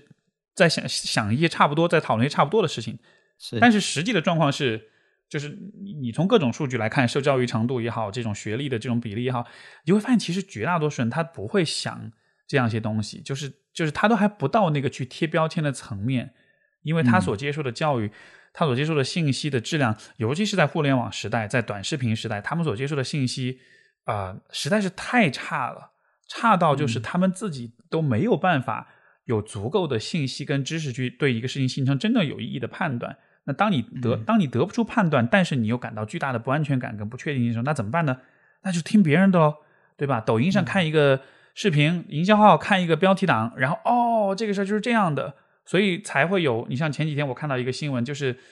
呃，就是广州有一个方舱有一个人自杀了，对吧？他他那个访谈一财的那个访谈啊，财新的访谈，它里面有句话我印象特别深，他就说。他怕得了这个病回老家被人说闲话，嗯，我当时看那个我就说哇，就是你能想象吗？就是人们会对这个病说闲话，这个在我们看来觉得很扯，就是就是这不是一个什么严重的病，但是你想在比如说很多广大的农村地区，人们真的会因为对这个病不了解，然后就会觉得它像是瘟疫一样的存在，然后就会说闲话，就会指指点点，就像他是他是艾滋病是性病一样的，哇，那个人得过，所以就。你你我不知道你能理解我意思，就是就是你很难想象很多人他我们用同理心带入他的角度，对吧？去可以理解他的恐惧，跟在他的信息环境里面，以及在他的目之所及的乡亲父老的世界里面，他要所所要承受的压力，以及他几乎无可澄清的这种。是的，是的，而且那是一个就可能是很大规模、很广泛的一个问题，就是还是。啊，就还是要做科普啊，还是 教育工作任重道远。但是我也同时澄清一个，就是你也给了我机会去澄清，就是我不是说不要说什么主义，恰恰相反，我觉得是要要多说，并且不就往前推，把它不断的往前推。对，就不要停在这儿。对，不要停在这儿。你并不是哦，我现在懂了一个女性主义的东西，然后哦，现在又有人说不要说，不是这个意思，是你继续说，多说，把它往前推，然后你就会把。他的在现阶段你自己的理解里面的局限性，你就会看到你现阶段理解的这个版本，可能哎原来是有一个局限。我现在都觉得我的理解的版本还有局限性，是那就遑论任何的人可能在在就是一个进步的过程，其实就像一个怎么讲蜕蜕壳对吧？一个一个成长的过程，你就要把那个壳给退下来，否则这个壳就会卡卡死你，你就永远只能在这个壳是是里面是。你说这个让我想起这个之前也是有一个网友，就是我们有过一些求助、提问、交流，然后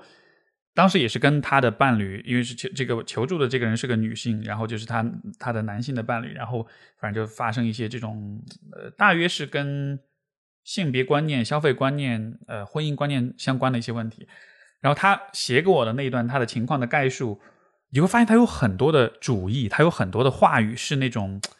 还蛮熟悉的，就你很容易在有些地方看到的那种很，甚至像是一种很标准化的一种说法，就是有点口号式的那种说法。我看到了之后，其实我给他的回复就是说，我理，因为他还是他说这个他是很义愤填膺的，然后就是他被他那种观念跟 empower 给赋权之后，他能够把他的愤怒表达出来，就这个是我觉得很认可的地方。我看到时候，我跟他的回应性就是说，我理解你可能看一些东西之后，然后你有了这样一些主意，有了这样一些口号，有这样一些视角去分析、去批判这个问题，我觉得这非常好。但是就像我们刚才所讲的，我希望这是只这这是第一步，但你不要止于此。因为这些观点、这些视角，呃，这些观点是给你提供一个视角，你需要把这个视角再套到这个具体的人身上，再去理解这个人，你才能看清楚情况。因为他就是，就像我们说的，他就是停在那儿了。就当我到了一个喊口号的阶段，我感到我很 powerful，我很有力量，我很有那种居高临下那种优越感，然后我就不再去理解这个人了。但是，但是那那是你的伴侣。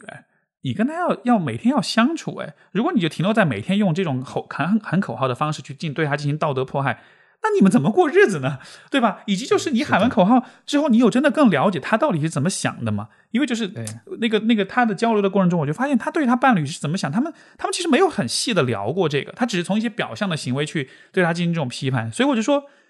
这是个模式来的，这是个模式来的，就是我把它比喻成安装操作系统。就是现在我装了这个操作系统了，你装不装？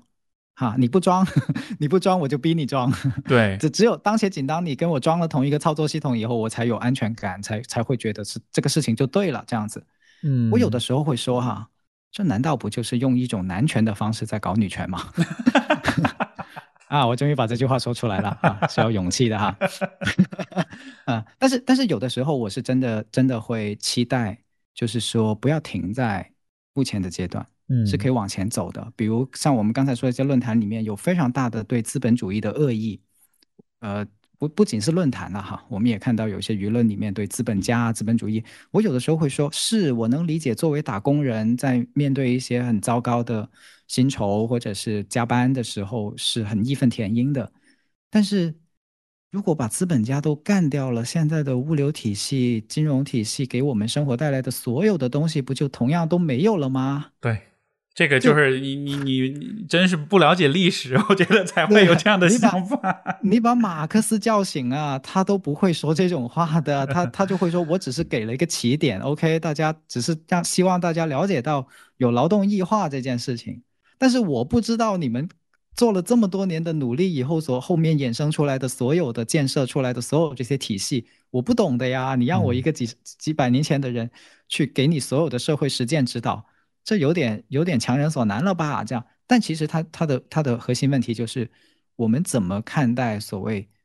呃资本现代化？中国做了很多年的现代化，我们真的知不知道这些现代化是在做什么？以及在做这个现代化的过程中，每一个人是以什么角色去参与？以及什么叫做创业？创业不就是资本家吗？如果用这样的人，他他同一个人。但是如果你去创业的话，你就你就会用创业者的话语去讲一个完全不同的故事。如果你只是打工的话，你就用打工人的方式讲一个跟资本家的完全不同的故事。但是这两个故事是同一个故事。嗯，是的，对吧？是的。哎呀，所以我觉得这个事儿，我最终还是想去怪罪一下教育的问题。我觉得真的是，就是。就是就是就是因为我觉得我们的教育，它的终极的目的是什么？我觉得今天的教育更多的目的是为了生产出足够多的打工者，足够多的这个 labor，就是足够多的这种，就是怎么说呢？就是你要能够成为一个电池人，成为一个打工者，成为一个一个一个一一块砖瓦，其实你需要的就无非就是所谓 working knowledge，就是你对这个世界怎么运转有一个。就是刚刚足够多的一个知识就够了，你只要知识多到你刚好可以承担你在职场、你在来劳动大军里面的任务就好了。我觉得今天的教育其实很多的目的是是是朝着这个去的，它并不是朝着说我要让一个人对这个世界的本质跟真相有一种尽可能深入的了解。我只要让他知道足够多，他刚好有足够多的文化可以去算算数，可以去做账，可以去看懂说明书，可以去使用智能手机跟电脑去发微信、发电子邮件跟客户沟通，然后就 OK 了。所以，当看到今天就是可能很多人的对世界的这种理解的时候，你也不能怪罪某一个当中具体的人，因为他们确实没有被给予那个机会去很深入的去理解。就哪怕是比如说虎扑上的这种直男们，对吧？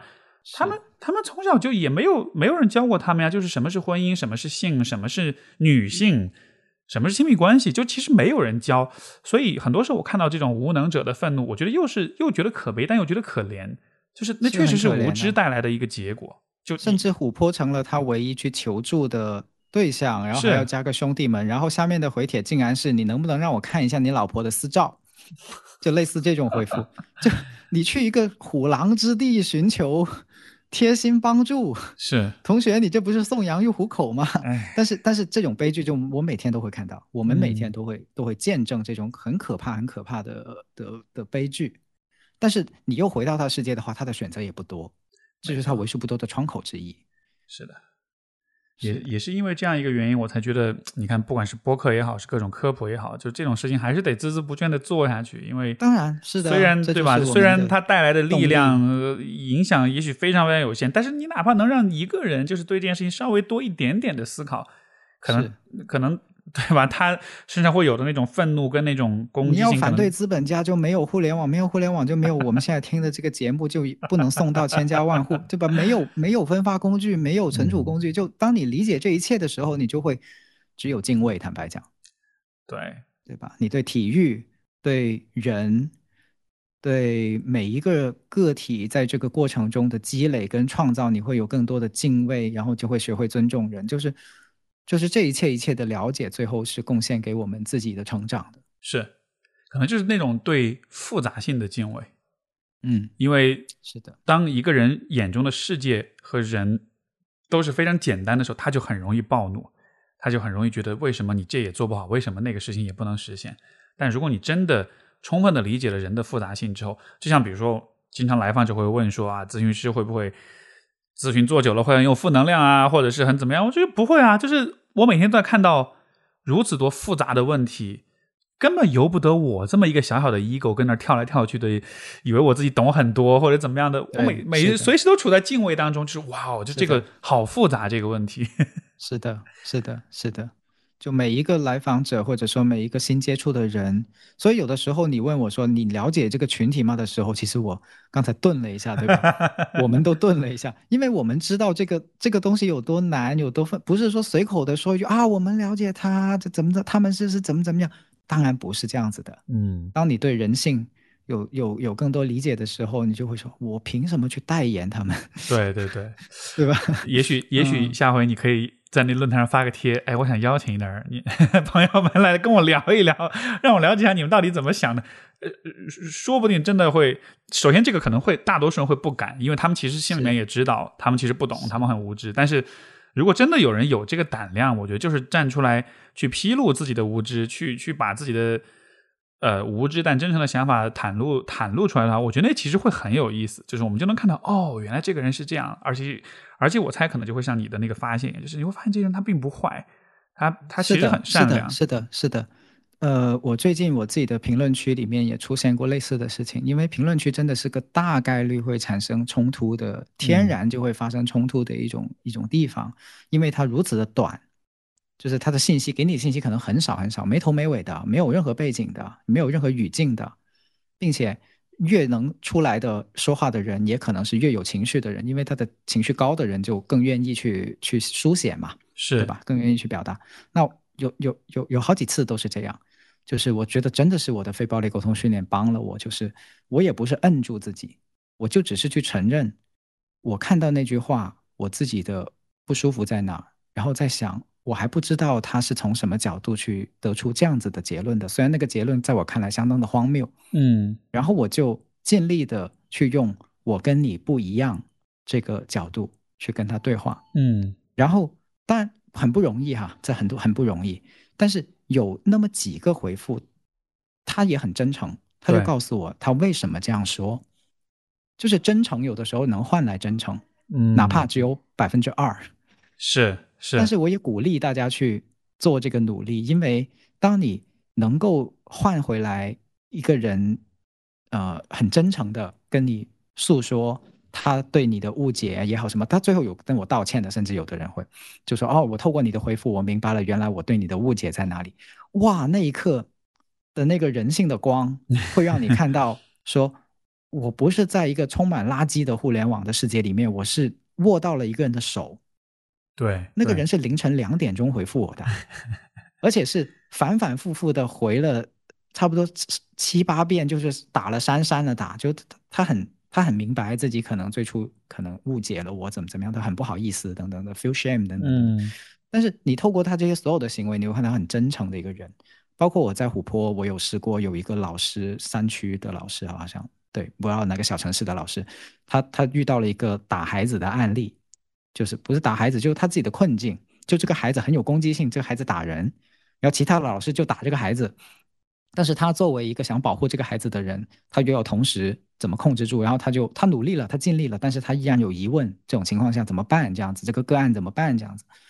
然后我就我也没有表露身份，我就匿名的，我就就详详细细的回了他，他就很很很感谢等等等等等等这样子。然后就是我的意思是说。当你在网络上面很真诚的去遇到一些真诚的时候，那个过程会让你，就好像那一一百个骂你的人都不重要了。对，那那些一百个在那里流言蜚语，或者说在那里表达歧视啊，对黑人的歧视，就是那胡言乱语的都不重要了。嗯，的这种感觉，当然我不知道每个人的感觉是不是这样，但是我自己就很珍惜，很珍惜这种真心换得到真心的时刻。我前两天看一个视频，是呃我挺喜欢看的一个频道，就他会去讲一些人际交往的，就是英文啊 YouTube 上一个频道，然后他就拆解了 有一期播客，就是有一个主播叫 Lex Freeman，就也是挺大的一个呃一个播客节目，然后他跟那个 Kanye West，而且就是在 Kanye West 前段时间不是发了一些反犹的这个言论之后，卷入一个巨大的风暴，他就是在那之后，他跟 Kanye West 做了一期节目，这个视频就是在拆解他讲的话题，就是怎么在一个。争论当中去保持平静，他其中有一个点我印象特别深，他就说，其实当对方在攻击你的时候，其实你应该保持坦诚，甚至说你可以去分享你的脆弱。所以他当时其中有一个片段，就是 Kanye West，就是他们两个争论的时候，Kanye West 就说 I don't fucking trust you，就是我他妈我不信任你，他就直接就对着他就他们俩面对面录播客，就直接这么说。然后后来这个 Lex Freeman 他就就是他就给了一个回复，他就说。我得很坦诚的告诉你，当你这么说的时候，我其实还是会有点 hurt。然后当他这么说之后，康涅一下就平静下来了。然后他们俩就有一个交流，以至于到了后来，最后他会跟他道歉，因为你知道康 a West 是一个 ego 很大的人，他会很自以为是，但他最后他可以会给他道歉，他会说，就是虽然我们想法不同，但是我还是觉得。我我我需要跟你道歉，我其实不不愿意那样说，而且我以后也愿意做你的朋友这样子。哇，当时因为因为那个阶段，Kanye 在很多的访谈上都是跟各种人互喷互怼，那个结果都很不好。但他在这里他这样去说了之后，就能把他更好的那一面带出来。所以就像你刚才所讲的，就是有的时候，当你一个人去攻击你，当你一个人要跟你辩论的时候，可能更好的方式不是想出一个比他更聪明的 argument 扔回去，而是告诉他，当你伤害我的时候，我。我是有血有肉的，我是会被你伤到的。呃，你这样去做，反而是会让他考虑到说，OK，我们现在在做的不是要在观点上决决一死战，我们其实只是一个人对另一个人，我是我们是两个人类之间的互动，而我们真正的终极的目的是我们能够好好的相处，我们能各自都能够生活的好，而不是说对吧？大家要去看一看谁是对的，谁是错的这样的。Yeah，Yeah，这里面其中有一个困难就是。在这也是目前的公共舆论的其中一个困难，就是有的时候我们觉得我们要必须要说某句话，捍卫某这个观点，是因为对方在一个公共场合里面说了某个观点，我们就觉得说这个地方不能被他这么占领，嗯，不能被这种想法跟这种人去占领，所以我们就作为了一个捍卫者或者挑战者的形式，就站到了。这个地方去跟他 PK，就像是有点公共娱乐的游戏化一样啊。呃，他把每一个地方都变成了这样的决斗场。对，然后在决斗的情况下，人是很难连接的，所以得先放弃掉这个 idea。有的时候我也挑战问我自己：真的要把某个 idea 铺到每一个角落，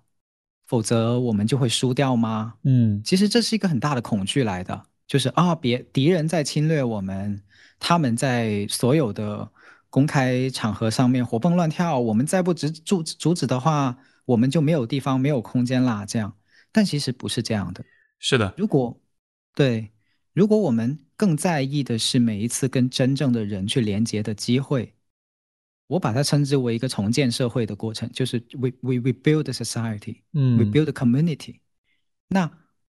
就举一个社区的例子，如果我跟我的邻里关系，我们私私下都处得很好的话，我不会太介意某个人在小区业主的群里面。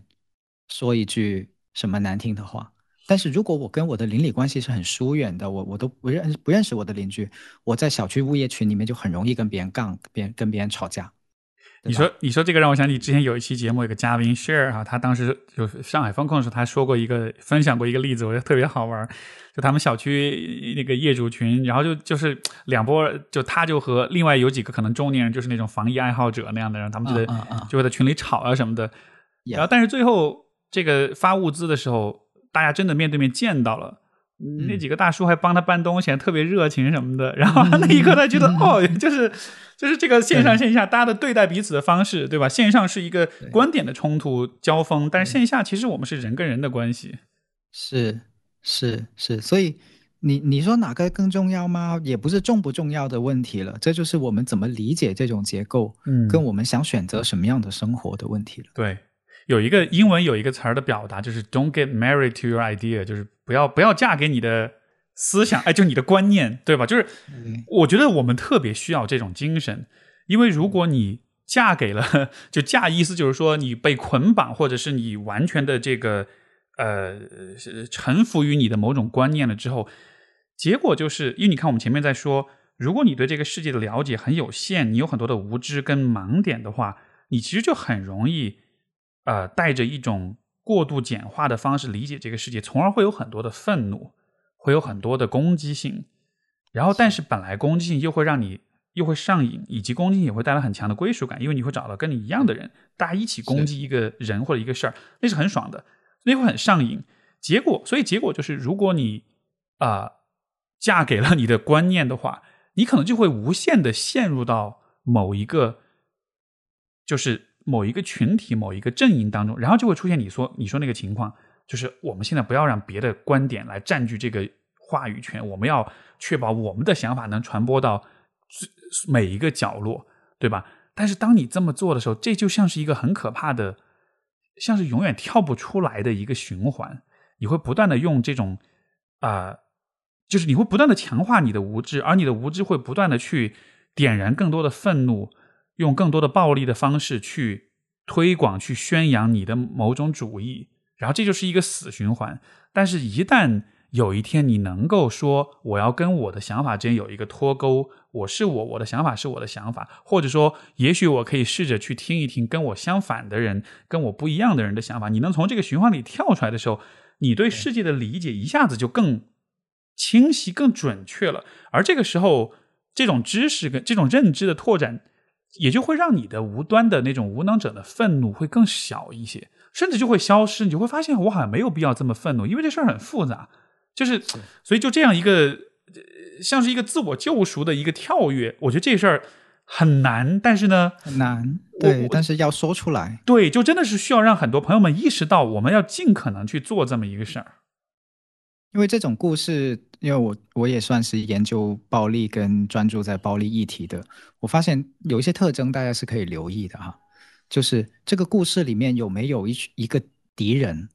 就有一个有一群坏人的形象，就是这群人就是特别坏，然后他长期迫害大家。正正是因为他们的所作所为，所以大家过得那么难，或者大家过得这么不好。资本家，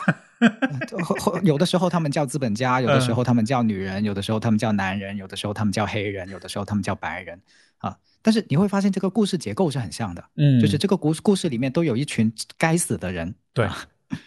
然后呢，可能这个故事里面呢又有一群长期。固定的受苦的人，因为我们作为研究心理的人，我们知道人有时候很容易把自己放在受害者的角色。当我们把自己放在受害者的角色的时候，我们获得获得正义感，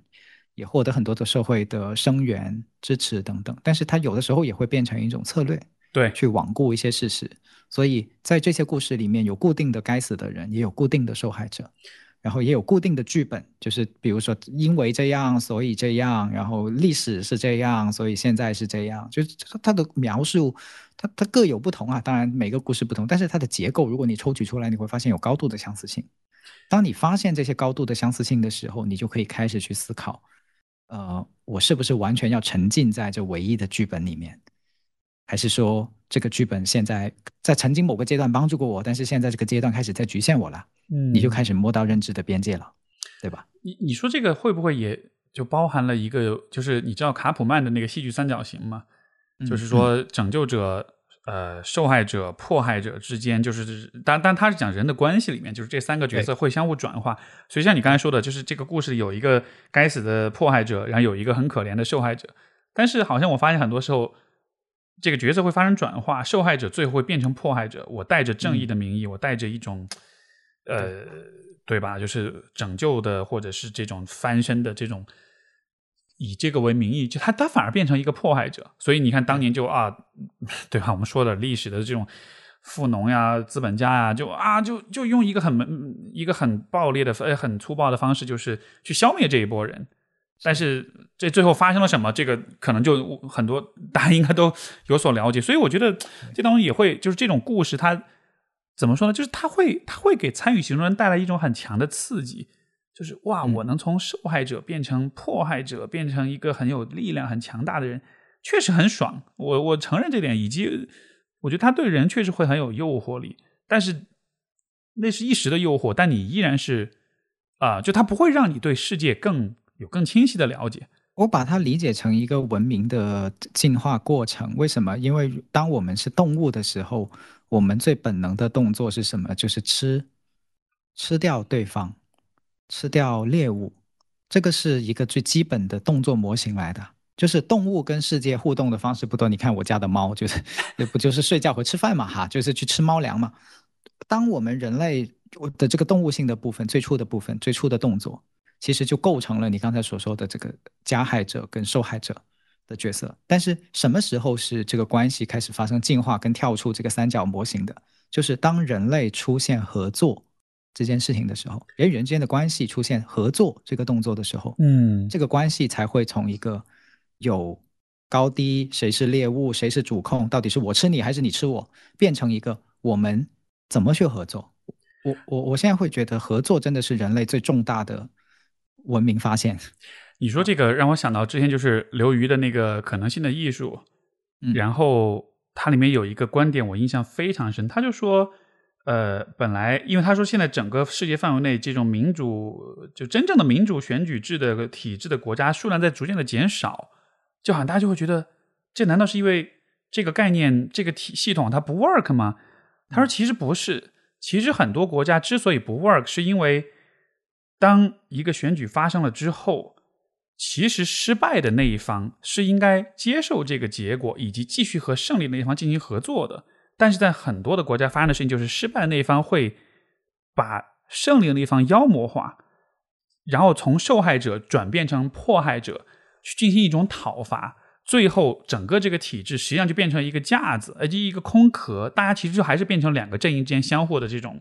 消耗嘛，相互的消消耗，对这种对立、这种冲突，你看，包括哎，像你看现在像美国，其实就一直这几年一直都有点这种感觉，对吧？一直是这种感觉。而他提的一个例子，我就印象很深，他就说，就是南非，南非之前在种族隔离那个阶段，到后来进进入到真正的民主制，有一个很重要的一个转折点，就是当时这个呃，相当于是代表黑人的这个政党就赢了，然后主要代表白人利益的那个政党就输了，但是输了之后，这个。呃，代表白人这个政党，他们并没有以一种暴力的拒绝合作的方式去对待，因为实际上他们确实是更多的掌握着整个国家的这种执政运营上的经验跟资源。那个新的政党其实是需要他们的支持的。最后他们两个政党之间其实是有一个很好的配合跟合作，他们放下了种族上的这种差异，放下历史的这种差异，就真的是进，就像你说的，进行一种合作。而这个也恰恰是南非的这种民主转型它成功的很重要的原因。但是你看，这种合作，这种放下胜败的这种，就是你有这么大的一个心脏去做这么一个事儿，我觉得这种精神，其实，在今天的世界是非常非常珍惜、非常稀罕的国家。这个范围内需要去倡导的事情，它在世界范围内。我经常说，我我我有的时候说一些话，我就会很害怕。有些人说：“哎呀，你你这个是不是觉得外国月亮特别？”不是，同学们，这个是发生在世界范围内的难题，是这个是世界级的难题，不是中国的难题，它是世界级的难题。我但是。就具体到我们生活里面，我今天也很想跟 Steve 谈一个现象，就是我最近跟一些老师做老师的朋友，嗯，聊天的时候，他们就说现在的家长变得更喜欢举报了，他说这是他们的怨言哈，对，这是他们的怨言。但是我我我是在想这件事情，就是呃，举报我们可以把它理解成一个按钮，对吧？就这个按钮被造出来了，然后有更多的人想去按这个按钮，是为什么？以及它如果被滥用，这又是为什么？这当然有的，有的部部分是因为啊很多不安的事件，对吧？很多家长也沉浸在巨大的焦虑里面。但是我们从刚才那个合作的角度去想这个事儿，是不是在我们去创造一些工具、创造一些机制的时候，就是往敌对的方向去创造工具的，就尽快的去让你死？对对，那个像你说那个按钮，我觉得那个比喻特别好，就是这个按钮其实它的目的是什么？是我要毁掉你，你跟我不一样，对吧？你你是我我。我是走向了，就是这个按钮是走向了合作的对立面，就是我不光不跟你合作，我还要毁掉你，这是非常可怕的。因为如果如果每一个人都这样的话，所有的再好的这种不管是民主的机制，还是沟通、意识、合作的议程呃流程被设计出来的，最后的结果都是任何人只要觉得自己输了，觉得自己利益受损，我就要毁掉你。那。人人，这是非常非常可怕的一种一种想象。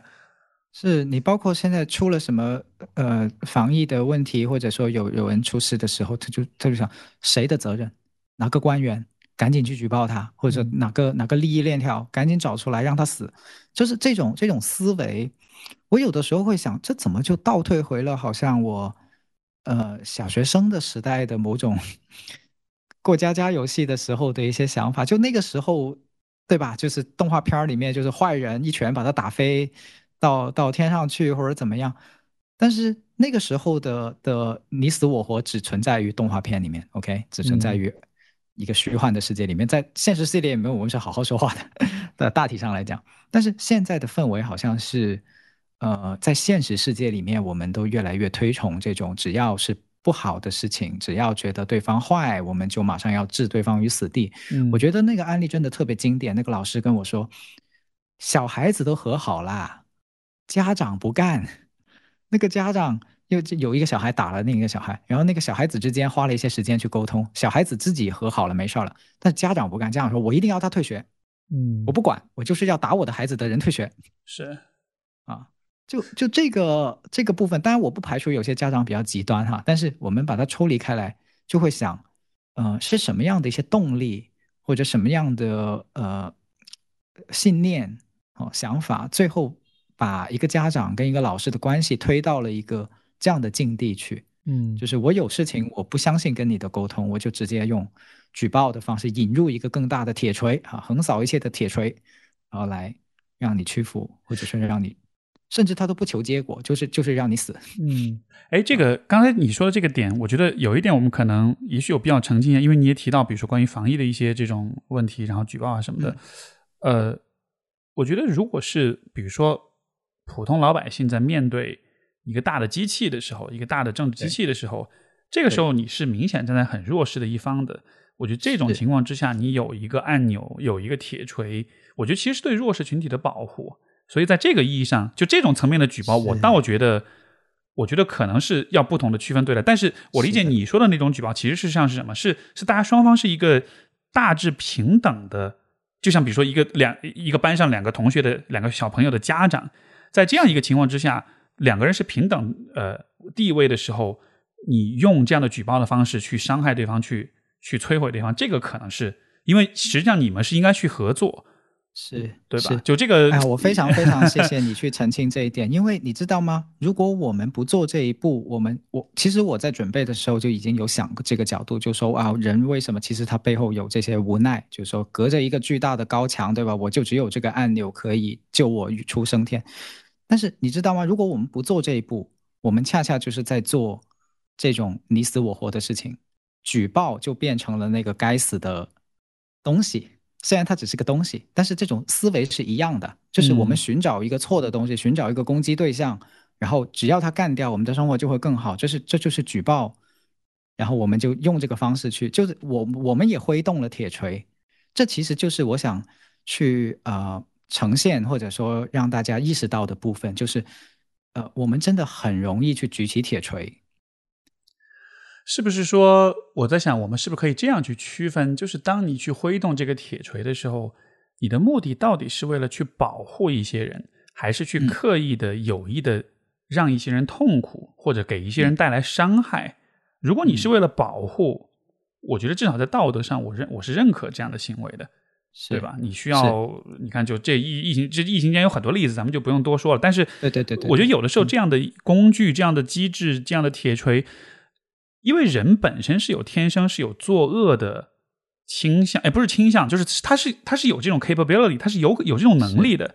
当你有意的想要去伤害另一个人，去折磨另一个人，哪怕这件事情对你没有任何好处的时候，有的时候我们还是会想要这样去做。而这个时候，这个铁锤就成了一个放大这个伤害的工具。所以，像你刚才说的，一个小孩的父母，小孩都好了，父母说不行，这小孩要退学。对吧？他退学对你的孩子有任何好处？没有任何好处。你只是想要解恨，你只是想让那个人感受到那种损失、那种痛苦、那种难受，然后好像这样子就满足了你的某种阴暗的动机。我在想，那个我用一个同理心的角度的话，在那个家长的世界里面是有巨大的恐惧的，就是我不知道我的孩子只是被打这一次呢，还是你想一下，我们现在看很多校园欺凌的。片子其实很多的家长是很担心、很担心的，就很宝贝自己的孩子，对吧？然后当得知自己的孩子被打的时候，他最大他他甚至有愧疚感。哎呀，我你看我加班加太多，又不不看好我的孩子，我真是对对他被欺负还一无所知，这样他会有巨大的这种羞耻感跟内疚感。这种内疚感最后他他要回到平衡的一个方法就是，那我得为他做点什么。那我得他为他做点什么，我能为为他做的最好的就是把他的潜在的危险给解决掉。是，所以你们是和好了，但是我怎么知道他不是个恶魔，对吧？现在只是哄你，然后回过头来又又欺负你。好，现在我一一一锤到底，啊，把这个东西消灭。就我至少能够理解，嗯，他那种可能就不纯粹是个变态。简单来说，对，我不想把他看作一个变态。那你看，所以放下铁锤的一个很重要的方式就是。尽量的不把对方当成一个变态，一个一个没有人性的人，尽量去理解，在他的世界里面，可能他有些什么样的处境或者是担忧，哪怕那个担忧可能是过滤的，但是至少我们知道他可能是这样担忧的，所以有这样的一些过过激的反应跟行为。因为什么是过激？我们觉得过激的，可能在别人的世界里面，这就无比的自然跟合理。嗯，然后这是第一个，第二个事情是，呃。我们举个中性的场景好了，就是职场哈。职场有的人会觉得，哎呀，这个高低权力落差很大，我跟我的领导很多话不能说。这个就是我最近跟很多人聊的时候，尤其是跟年轻人聊天的时候，发现的一个巨大的让我很惊讶的东西，就是我觉得一些很能够聊的问题，年轻人觉得这是不能跟老老板聊的。然后我我问他们为什么不能跟老板聊，越越问越深，他们自己也好像到最后讲不出来。但就是那种感觉，他们能够描述，就类似于我如果讲了，我在这里不就待不下去了吗？对，就是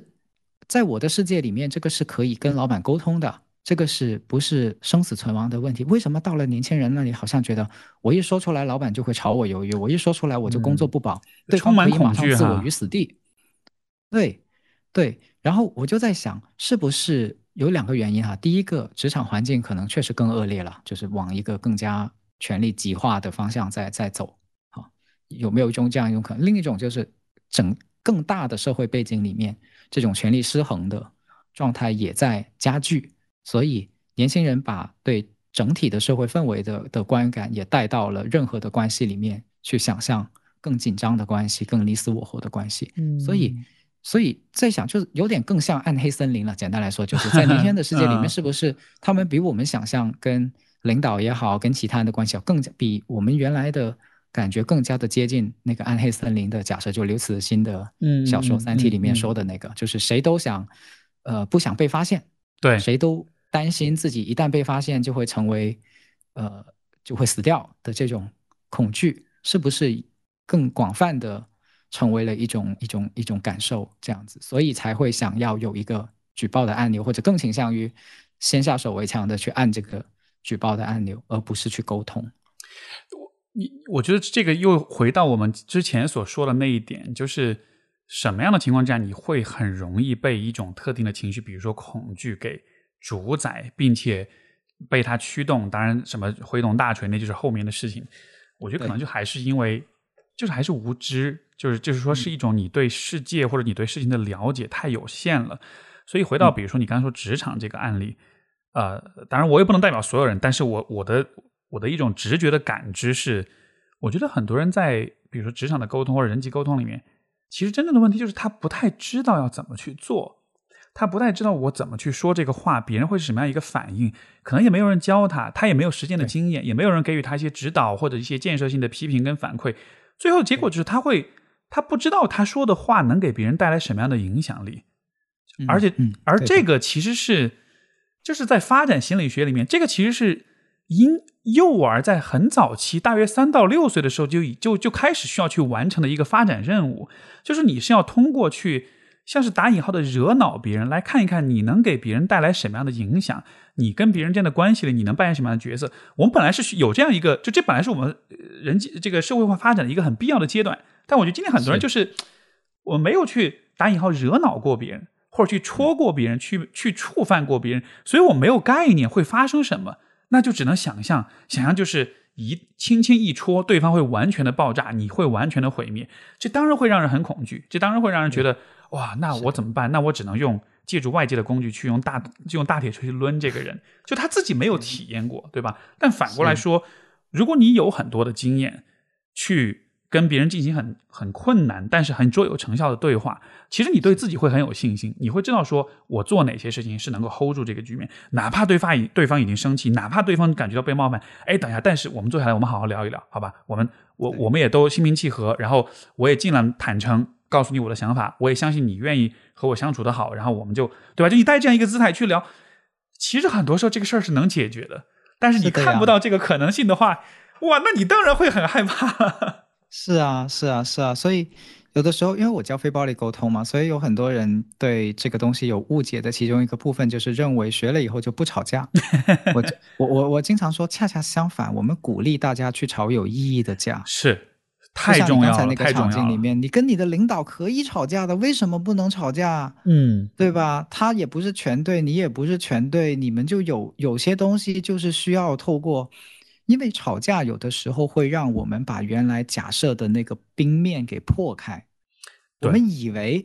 对方是怎么想的，以为这个事情是怎么样的，但是有的时候是我们教育别人，有的时候是别人教育我们，都有可能的，是，对吧？就是吵架的过吵架的过程，实际上也是像我们前面说的，你在把你的一些观念给扔掉，你再听听别人到底是怎么想的。是的，是的，是的。然后这个这个过程会不断的，如果不断的发生的话，其实是会强化自信的。没错，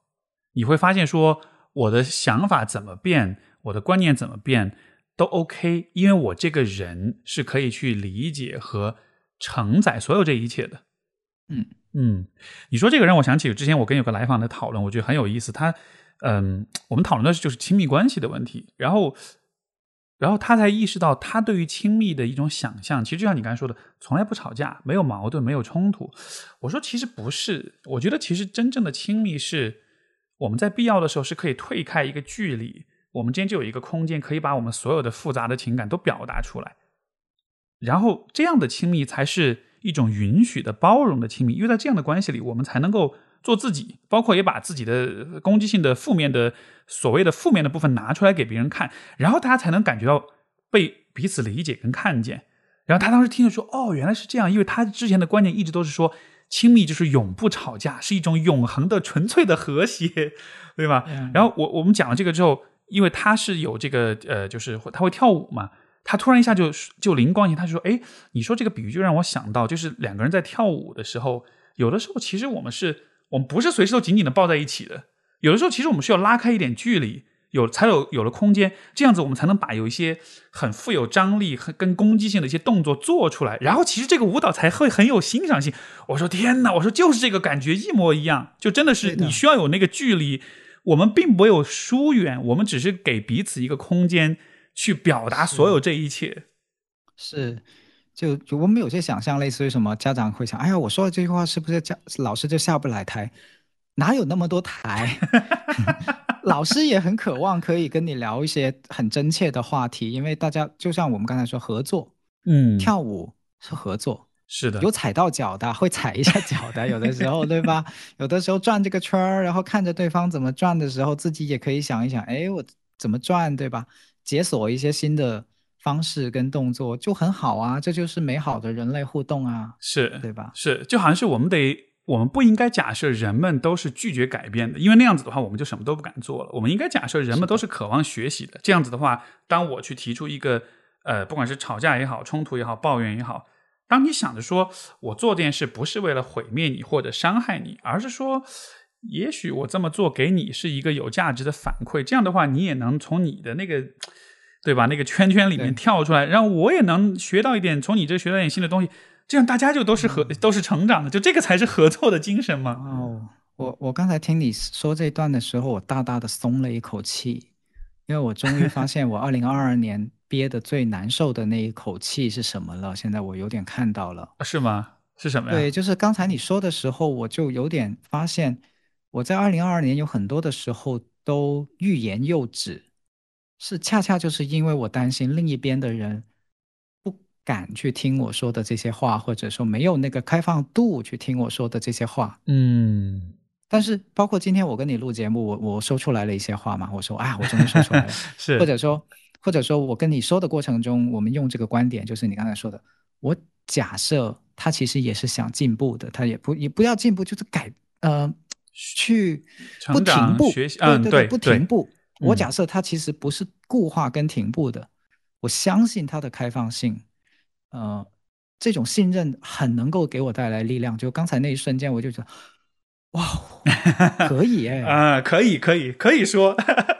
啊，可以哎，就变得好像可以了。是对，所以，所以说话是一种信任，但是我们可以尝试着交付这部分信任的时候，这个世界就好像突然间打开了一片天空。没错，没错。你说这个对，其实你这样一说，我也挺感触的，就是好像在我们的。想象当中，就在这种怎么说呢，很很很担心别人会怎么看的时候，在你的想象中，可能别人都是一个很固执、跟很封闭、跟很固化的一个样子。但是想想看，我们，因为我刚才脑海里的一个画面，其实是我们回到小时候，小朋友跟小朋友之间，你就会发现，其实每一个小朋友都充满了好奇心，都充满了那种冒险的乐趣的。自由的，然后那种甚至有的时候是有点冒失、有点傻了吧唧的那种状态，但是大家都是很 open，都是很开放的。所以，如果你这个时候说了一点什么，做了点什么，别人不会觉得这是我在挑战我的尊严或者是权威，对吧？他会觉得，哎，这个世界很有意思。虽然我不完全理解，但是我想知道怎么回事。就好像是你看，小朋友之间自然而然就会有那种，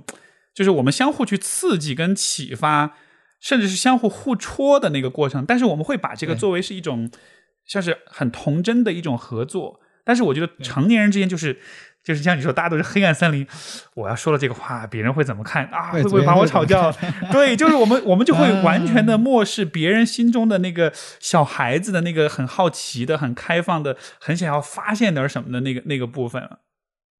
我我很记得你说的这个部分，就是我有一次工作坊，其他全部都是成年人，就二十来岁、三十来岁，甚至四十岁的。然后有中间有一个很低年龄的参加者，他十四岁哦，但是他家人带他来，但是我觉得他参加没问题。是在我们做完一个游戏以后，大人都我问大家有什么感受，大家的感受都是哎呀，刚才呃放松啊、紧张啊、投入啊，有些人就会说哎呀，这个游戏应该应该怎么玩呢？然后我到了这个小孩子，我问他说你有什么感受？他说。刚才不够刺激，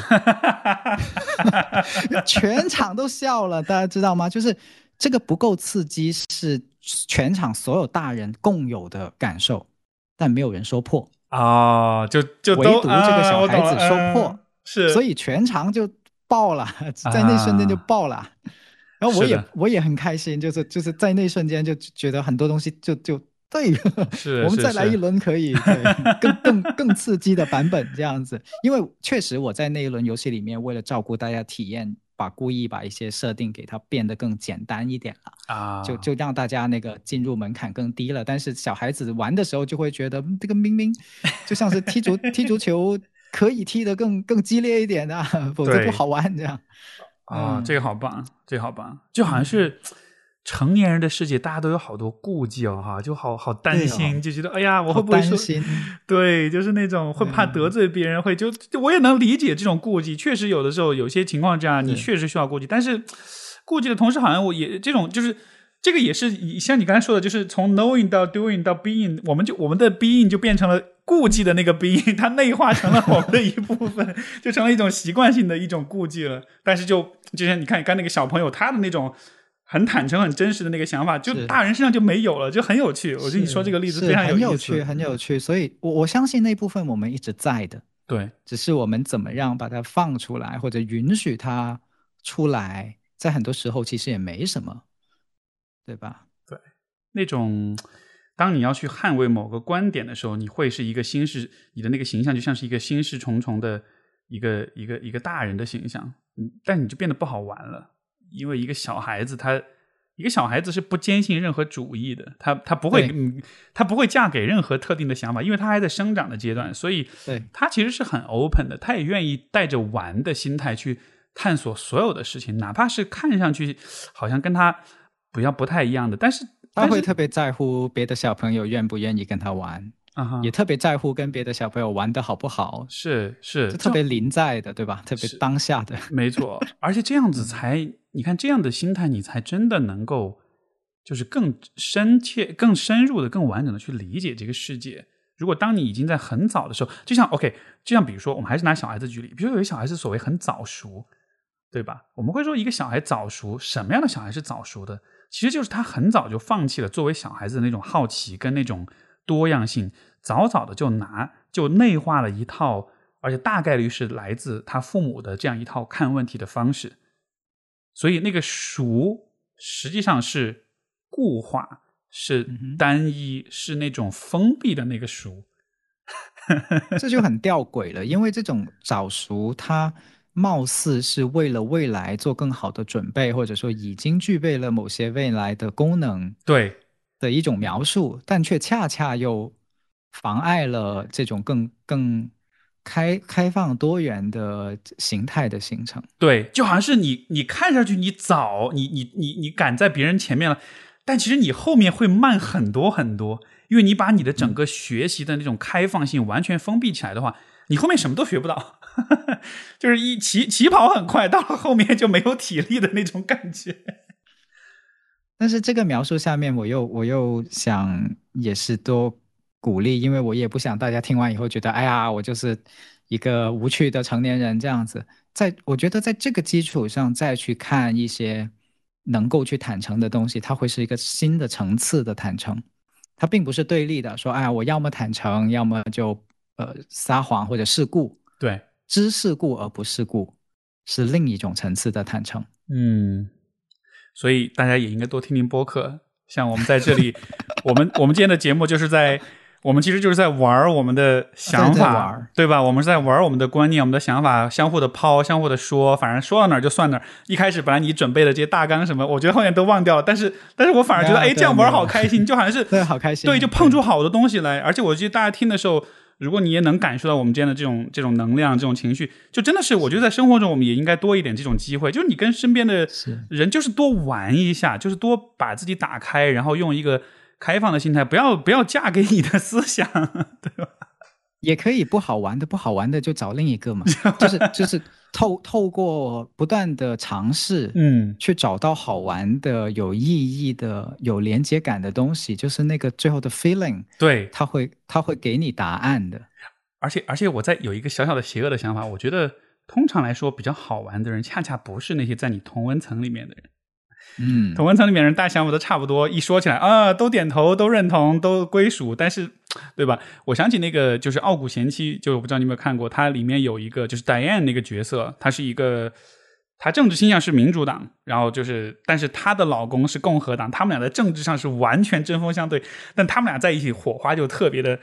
就是擦出很多火花。我觉得恰就是那种跟你很不一样的人，但是他会带你去。体会一些你没有体会过的东西，把那个玩的东西完全体会出来了。因为 Diane 她是，她民主党，她是支持控枪的，她是非常反对枪支的。然后她的老公又是一个枪支武器鉴定专家，家里各种枪。然后她有一次有一集，就是她就她那个当时还没有在还没有结婚，就带她去试着去那个靶场去开枪。她开完枪之后，她就对他对对对这个男的，他就说，就是就是就是很一脸震惊，他就说。我我我不知道我应该说什么。那个男的就说：“怎么了？是你很不喜欢这个枪吗？”他说：“不是，I love it。”当时那一幕我就哇，就给我笑死了。我说：“我说你看，玩起来了，玩起来了。”是是。哎呀，你说到这个，我又忍不住，因为我也研究亲密关系嘛。我恰恰发现，很多人走不下去以后，他会找一个分手的原因，就是三观不同。对。但是我恰恰发现，能走很长很长的路的人里面，就没有哪几个是完全三观一样的。嗯，他一定有一些些不同，但是那个不同不会那个痛苦大到，呃，相互把对方压碎。就是你跟他待在一起，就每一分钟都好像是是痛苦的，不是的。你跟一个跟你有差异的人。呃，是有机会发展出像你刚才说的那种，他拓展了你的边界，他给你带来的新的经验，并且你愿意用一个哪怕跟你原来的立场是不一样的，或者说体验是知识是不一样的角度，你你愿意去试一试，然后你发现你在其中也有一部分，就是不是非黑即白的，对的这种。感觉恰恰恰恰是会产生新的亲密的可能性，但是这个不一样又不至于撕裂到说，哎呀，他完全不尊重我，他他他只是固执己见，他他要把我拽到他的世界去，变成纯粹他那一套的这种痛苦感又不至于。对，所以这个很微妙，就是就是两个人都不要嫁给自己的思想，你们应该嫁给彼此。我故意抛了一个金句，一个很刻意的、很鸡汤的金句，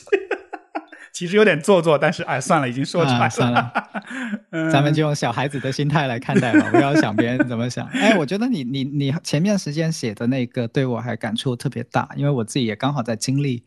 呃，这这这个阶段，就是作为创作者，到了某个时候，就会接触到很多别人对你的反馈、评价，哪怕很不认识你的人都冲进来对你说一些话的这个这个状态的时候，我觉得现在的社交媒体是越来越让每一个人都有机会变成这种状态，嗯，就是突然间成为焦点，又突然间有很多的人对你说话，但是不一定是善意这样子的状态。然后我们怎么样去度过这个心理阶段？您当然也有的极端到就直接被网暴了，对吧？这就是一个很灾难性的。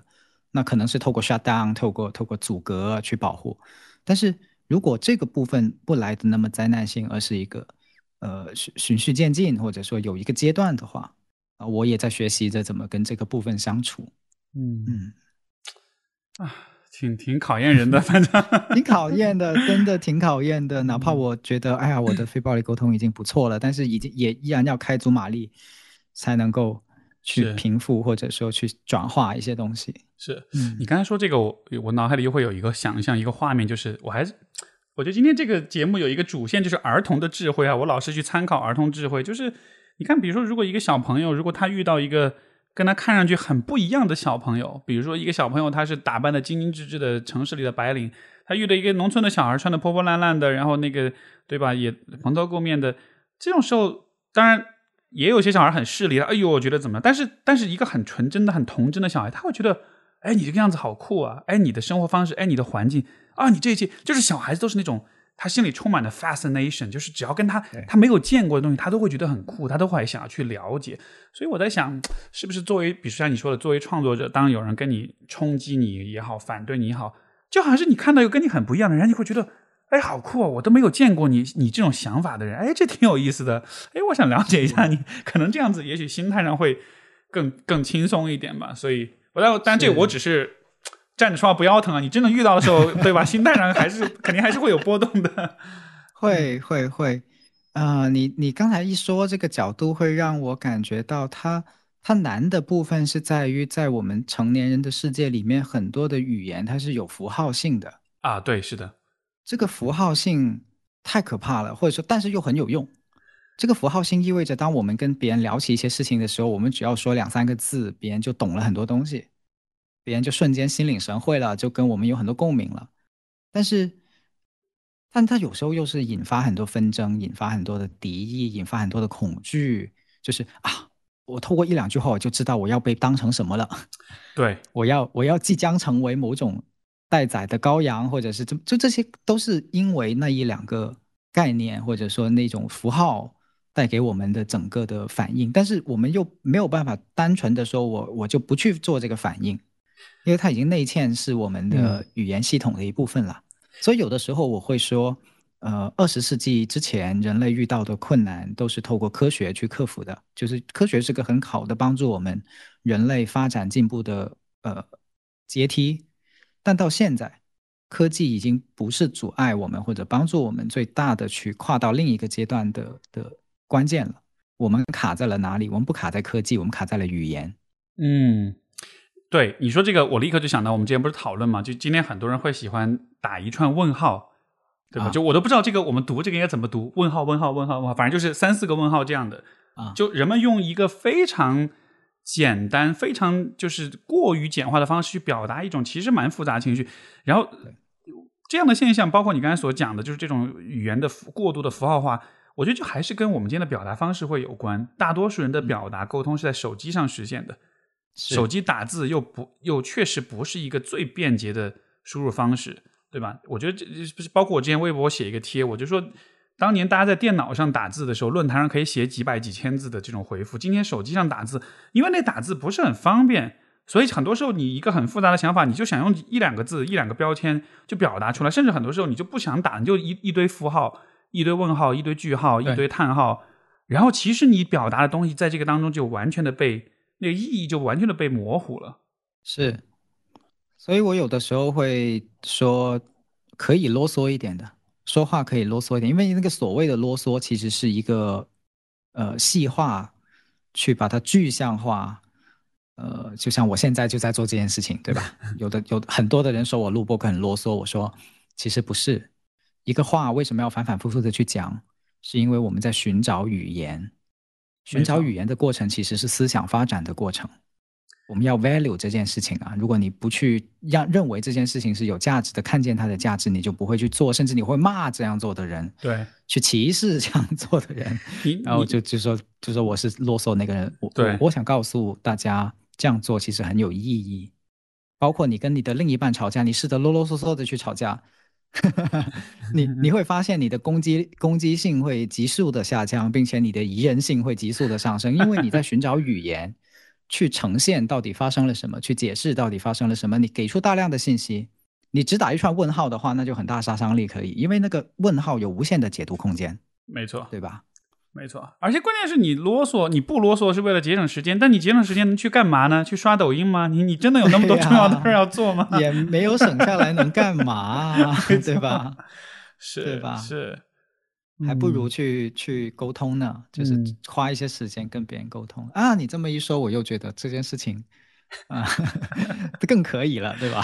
没错，没错。你看，其实这个，我觉得这个我们在做这个事儿，其实恰恰是呃，对话沟通带来的一个很神奇的效果。就是不管是你的想法还是我的想法，我们都会在交流当中会更理解，会更明白为什么这个想法是 make sense 的，对吧？我我们给彼此提供了语境，提供了一个理解的视角。从而更明白了这事儿为什么是这样。这就好比是，比如说一个很懂足球的人跟你聊足球，你懂你你听他讲这些之后，你再去看足球，你就会发现你跟你看到的东西跟以前是不一样的。